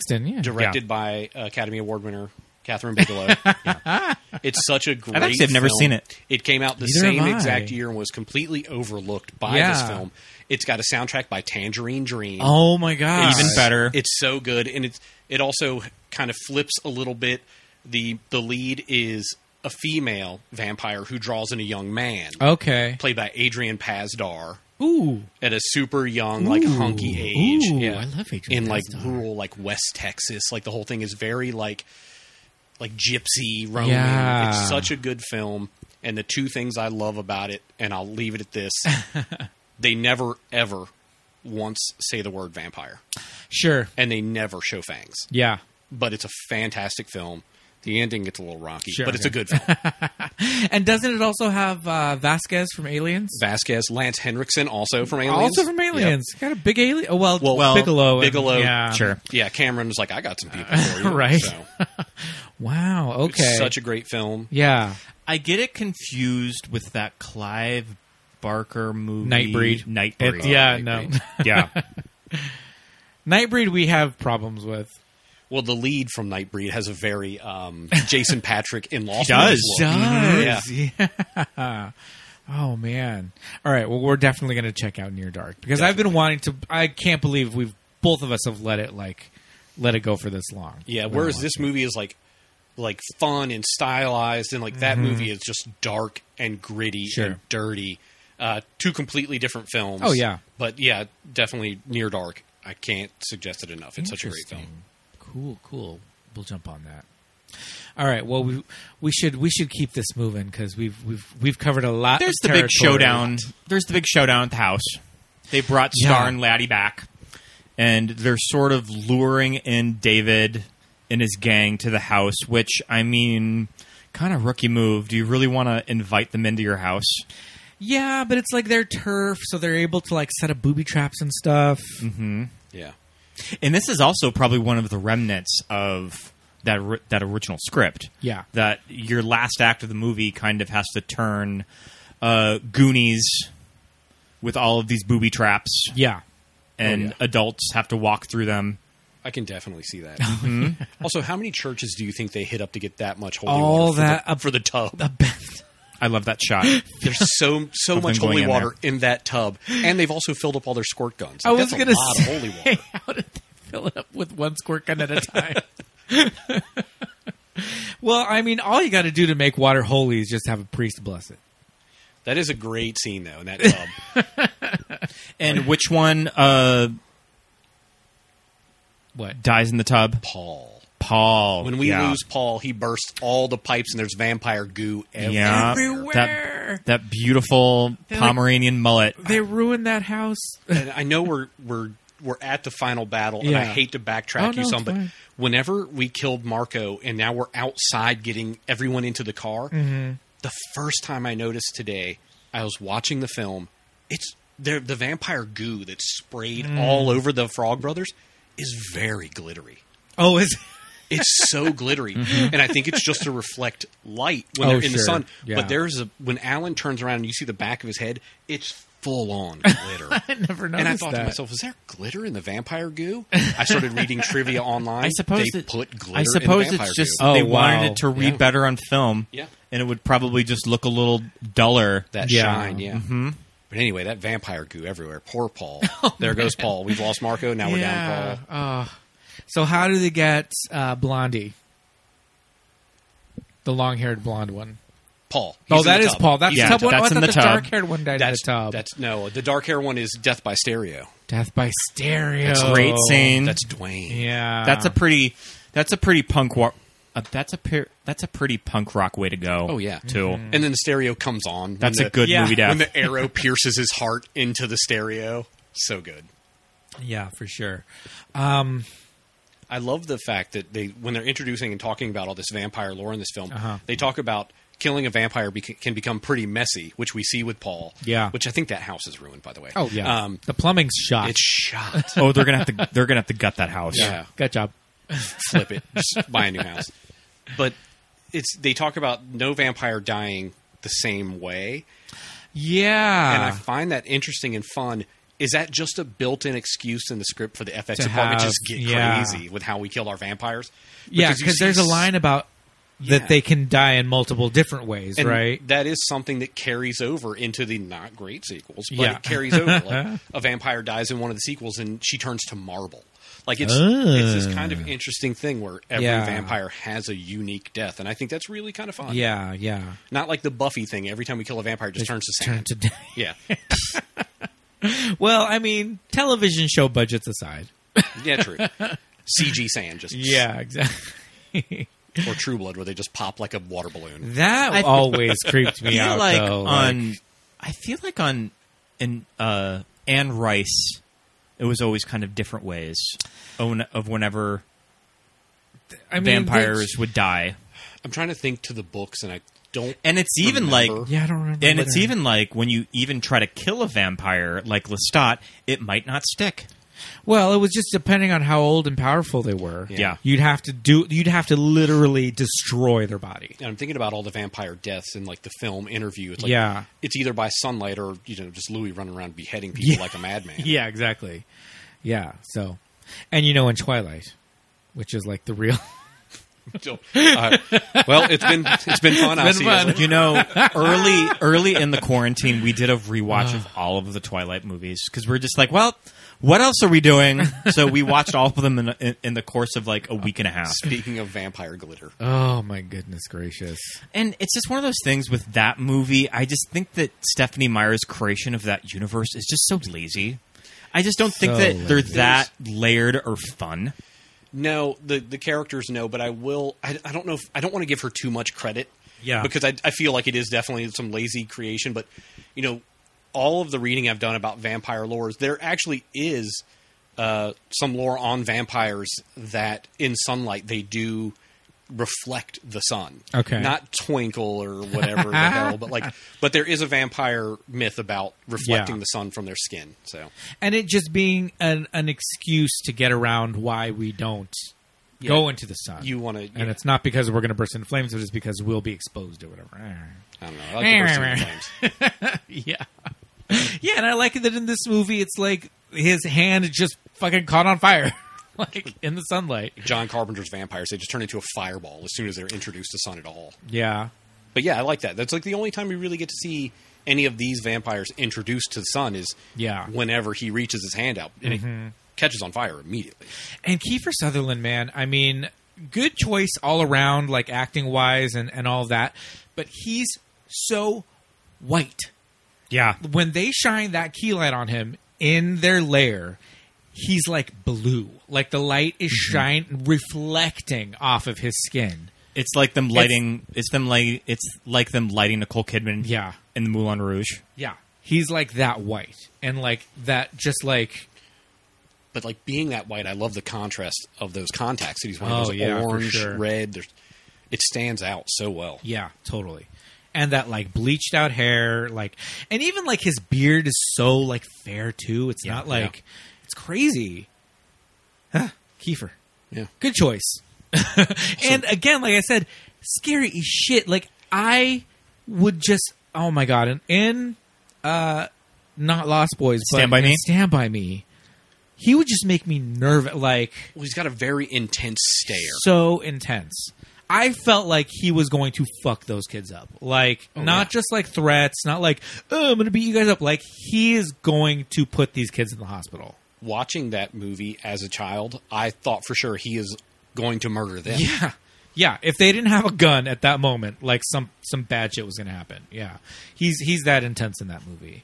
Um and yeah, and he's and he's pretty fucking scary in this. Yeah, he's fantastic. Yeah, in this. yeah. You know, and it's also you were talking about you know things that you saw like for the first time as a child. Mhm. When I was watching this movie, this is the first time I've ever seen fangs that weren't on canines. Oh, yeah, yeah, And yeah. I was like, what? Yeah. Oh, I They never can noticed be in that. different Yeah. places. Yeah. yeah, blew my mind. Loved it. Yeah. It's a, it's an interesting choice because Yeah. you usually see them on the on the canine teeth. and I think moving them forward one Mhm. presents really well on film. It they does. don't have to like open their mouth real big for you to see their fangs. Just Yeah. casual conversation, you can see it. You can get a Yeah. good uh, chomp on a, a gutter punk's bald head. Did they have him in that same position going back to True Blood? I think they did that there as well, right? They did. Yeah. Yeah. They had them in the same position, uh, but they only had one on each side. Whereas in Lost Boys, they had them in that position, but they also had canines that were smaller. Yeah. So they had like a double set of Mhm. fangs. Yeah. I also I also don't mind a Nosferatu two front teeth. The front teeth. like a nice like little hamster. little rat teeth. I'm talking classic. I'll also accept that. Yeah. Well, that's. I mean, that's just creepy as hell. I go back to Uh. um, Salem's Lot. Oh, yeah. Nosferatu, Salem's Lot. Those little front pointy Mhm. teeth, long fingers. With the, which oof. which brings us to uh the classic card game Vampire the Masquerade. Oh my god, Nosferatu. yes, and it I has al- all the different I almost brought up Vampire the Masquerade a couple times. I was like, I don't know how deep we're going, so I'll keep that. okay, my, I have to be honest, and my only uh, experience with Vampire the Masquerade is the short-lived television series, which I'm sure was a diluted version. Let me tell of, like you, the real. I have shit. no idea what you guys are talking As- about. As someone who played Vampire the Masquerade on a fairly regular basis, I was sitting at home watching that TV show, and I was like, "That is not an ability a Bruja has.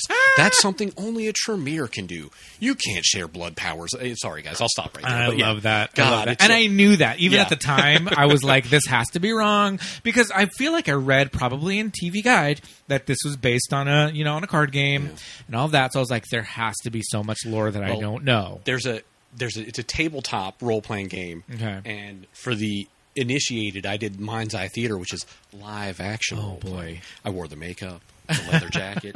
I went through a whole thing. Like like I had a there was a big goth phase in my life. I had the long hair. So you can you can say LARPing. Okay, I, can, I just you know I 'Cause didn't know you- how initiated listeners might be. We saw we saw role models. We're familiar with that is- with that's- LARPing. yeah. because that's a, a pretty accurate description. It's right? a, of a certain type of game. Yes. oh man, Scott, we'll go into Vampire the Masquerade as soon as this is And over. if you ever want to watch the show, I own it on DVD. I love you two, that. You two fucking nerds. I love. That. God, that had to have been syndicated. Welcome to Nerd Yes, Talk with this Pete is- and Bill. this has been tabletop board game. Talk. Oh man, Next week we talk about Werewolf the Apocalypse. ooh, that one's a little over my head. it's it stops with Vampire the Masquerade for me. It never got a television show. so. Uh, see, that's why. So, okay. All right. We got to wrap this one up. we've gotten everybody, but now we've got the, the, the final showdown. the good bitch fight between David Yeah, and Michael. David and Michael. And this is where all of the taxidermy pays off. Mm-hmm. This is where we see them flying too. Yep. Yeah. Mhm. Yeah. You get that This is great the shot green of them screen. flying in the air. Yeah. Where they don't turn into giant bats, so there Right. goes that theory. Yeah. Yeah. But, you know, maybe they just haven't fully, like, you know, if they had a little bit more time, maybe they would. Maybe for longer flights. This is more just them jumping Yeah. Yeah. Okay. I across can the see- room. Yeah. Yeah, I and can if see they that. want to like beat each other up or whatever, maybe they feel like if we stay.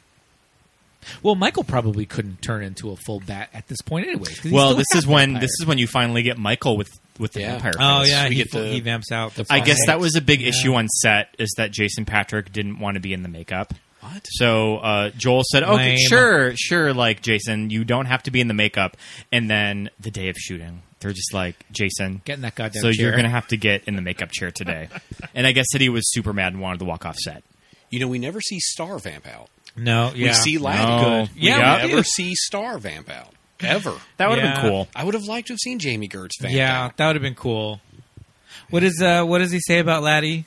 The Attack of Eddie Munster. Eddie Munster. Attack of Eddie Munster. I want to see like a scene of Star and uh, Sam like trading like fashion tips or something.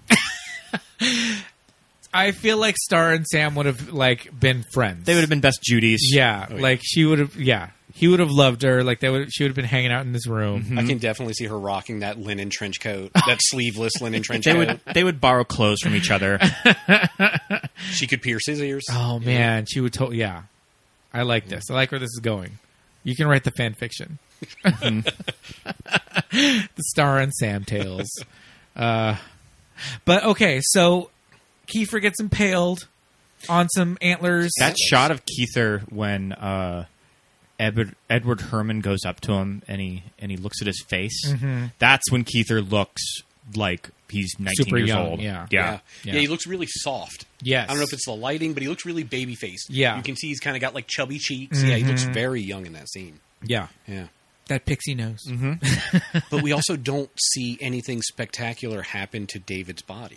Right. Like he No. doesn't blow up, he doesn't Mm-mm. melt, he doesn't nothing happens. Yeah. I mean, that could just be all vampires die in a different way. Maybe he just They just died. got his heart.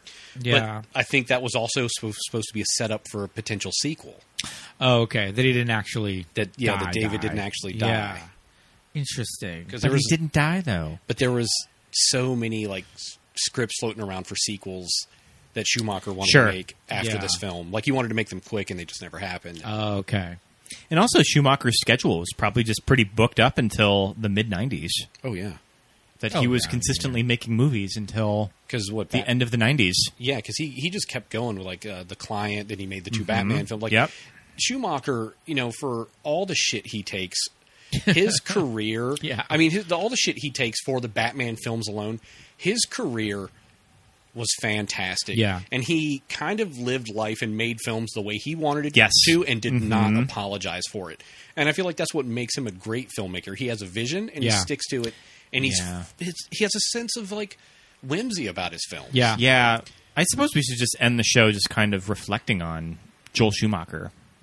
Well, yeah, I mean, like you said, uh, making the movies that the way he wants to, like he got hmm, somebody like Bo Welch. the production designer To yeah. art direct this movie. who had worked who had worked with like Tim Burton, Yeah, Bo Welch went on to do Edward Scissorhands, Beetlejuice. Yeah, like crazy movies that are just known for their visuals, and yeah, at the time, like Tim Burton hadn't quite gone off in that direction yet, so that was kind of like I don't know, super visionary. And just Yeah, cool. and also he started the careers of Keith Sutherland, Julia Roberts, um, practically discovered Colin Farrell with with Tigerland. Mhm. I think pretty much like hand hand picked his audition for him to be the lead of that movie, and Colin went on to be a huge movie star. Um, so yeah, he just saw the potential in a lot of actors earlier in their careers. and he's such a versatile filmmaker. He's not. He was never like pigeonholed into one Oh genre. Yeah.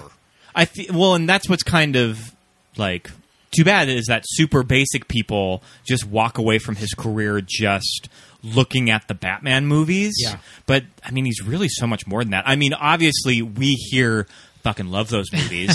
like we have devoted almost four hours of podcast air just talking about them. And I'll tell you, like, as someone who like was like a nerdy teenager, s- nerdy adult now, like you know, when I saw those movies originally, I didn't appreciate them at all. Yeah. it felt like a, a stylistic dive away from what Tim Burton was doing. But then when you get older and you learn these behind the scenes things and you look at new stuff from a from a different eye, you can see that he was really making this his own thing and those movies are fun and they hold up and they're just yeah. god they're a blast. He just Yeah. wanted Batman to be fun and he kind of was harkening back to that old like 66 Adam West a little bit which I don't think people appreciated Yeah. but he was he was having fun with the movies and like playing up some of the very clear homoeroticism in Batman. yeah. Yeah. I mean, given the the choice on a Sunday afternoon uh, to watch either of the Schumacher Batman movies or like Dawn of Justice or Dark Knight Yeah. Rise. I mean, Dark Knight's great. I love the Dark Knight. Yeah. But the other one with Bane, it gets a little long. It's long. It's long. It- it's long and it gets Mhm. lost. It, It's- gets- it, it yeah. gets lost in itself. It's like that's a really weird movie to see in a description in your TV guide. It's good. It's got great scenes. I don't think they could describe that movie in a you- TV guide. No, it would be a whole page. it, you know, it's got great scenes, um, but I can pick and choose scenes that I want to watch and just be like, wow, that sounds great on my sound bar, and that looks amazing on, on a 4K TV. But to sit down and watch all of Dark Knight Rises is a chore. I can't say that Batman and Robin is a chore. It's just it's stupid and it's as crazy. is but as it's is Batman fun. Begins too. Oh, Batman Begins. Yeah, that's another one. I feel like Dark Knight is a ride from beginning to end, Yeah. where the two surrounding it are kind of a chore. Yes, yes, yes, yes. Because you have Exactly. such a long prologue and begins. Yeah, for sure. Oh my god. Yeah, I'm It's just I thought like this be was a Batman already. movie. Yeah. Where it's like, yeah, Schumacher just comes out of the gate and just says, "We're doing this. Yeah. We're having fun. I know you've been sitting in your seat for five minutes, but here's Mister Freeze. We're doing it. Yes, Batman is on skates. Yeah. Who cares? You know, don't question it. There's Enjoy a new the villain ride in or Gotham get City. out. Yeah. He's calling himself Mr. Freeze. Right. and also about Joel Schumacher that's super interesting and just makes him an icon of the gay community is that even before he directed movies, like he was hanging out at Studio 54 with like Halston and Diana Ross. Yeah.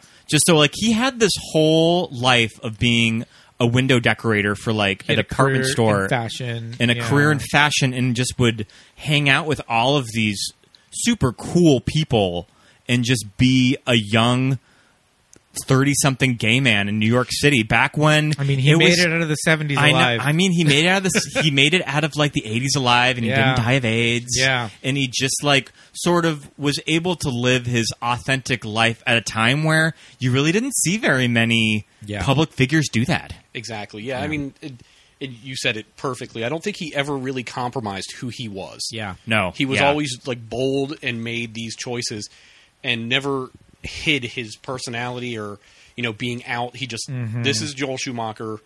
Love it or leave it. That's it. And also, when you listen to all of his commentaries, like on the Lost Boys, con- uh, like on the Lost Boys DVD, on all of the Batmans, you never hear him badmouth anybody who he works with. Even though it, there's always stories that he kind of got into it with Val Kilmer, he never speaks an ill word about anybody who he's directed. Yeah. Like he only has praise to say about anyone. Yeah. And I mean, it's like you would think it's like, well, you know, you, you can't really, you know, talk bad about anybody in Hollywood or whatever, but it's like at a certain point in his career, he could just be like, fuck it. Yeah. I'm going to tell all. And And he's had such a wide, varied career. I remember when he, when he passed away recently, I looked at his IMDb and I was like, oh, Joel Schumacher directed that? Right. He's got so many great films. Yeah. you know, in his filmography. It's just like look him up on IMDb, go down his filmography. If there's something you're not familiar with, watch it. I guarantee you'll love it. Akiva, Akiva Goldsman did a really good interview. I forget what it was for, but he did a big sit down with him within the past year.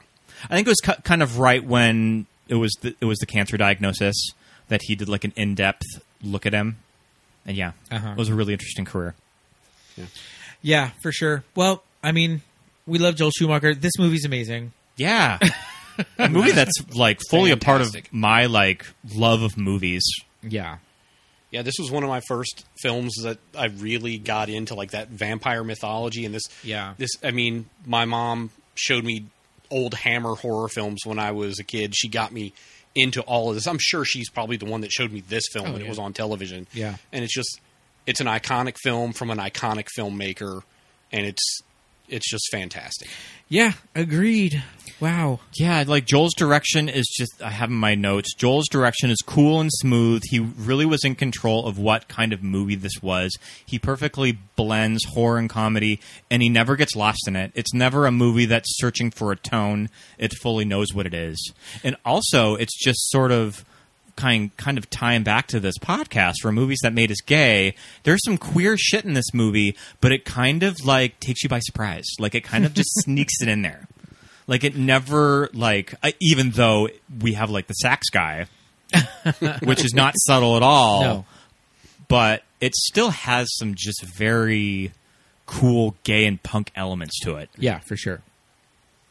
I mean, being gay is punk. Yeah. it just is by definition. Oh man, Billy, this was a lot of fun. This was a blast. Thank, Thank you, for coming on. No, thank you for having Oh, me. you're welcome. Ah, this was this was amazing. Uh, we love this movie. Go watch it if you haven't already. Definitely check out Billy's other podcast episodes Yes. that he did with our friend our podcast buddy Ashley Cassidy on Keep It Weird. And Lauren. And Lauren. And Lauren Ungle. Yes. Uh, go check out Keep It Weird. We did. Uh, you did an episode on vampires and one on werewolves. They have fun titles. Do you remember the titles of your episodes because they're crazy? The vampire one is it's only noodles, Michael. So that ties in perfectly to to this. I love it. yeah, definitely go check out Keep It Weird with Ashley and Lauren uh, for for some more fun uh, vampire and werewolf lore with Billy. You can also find us on social media. We are where are we, Scott? Movies that made us gay on Instagram and Facebook. Instagram and Facebook and MTMUG Pod on the Twitter. Yes, indeed. Go look for us there. We would love it if you would rate and review our show. That would be amazing. Come back next week for an all new episode of Movies That Made Us Gay. Until then, bye, everybody. Bye. Bye.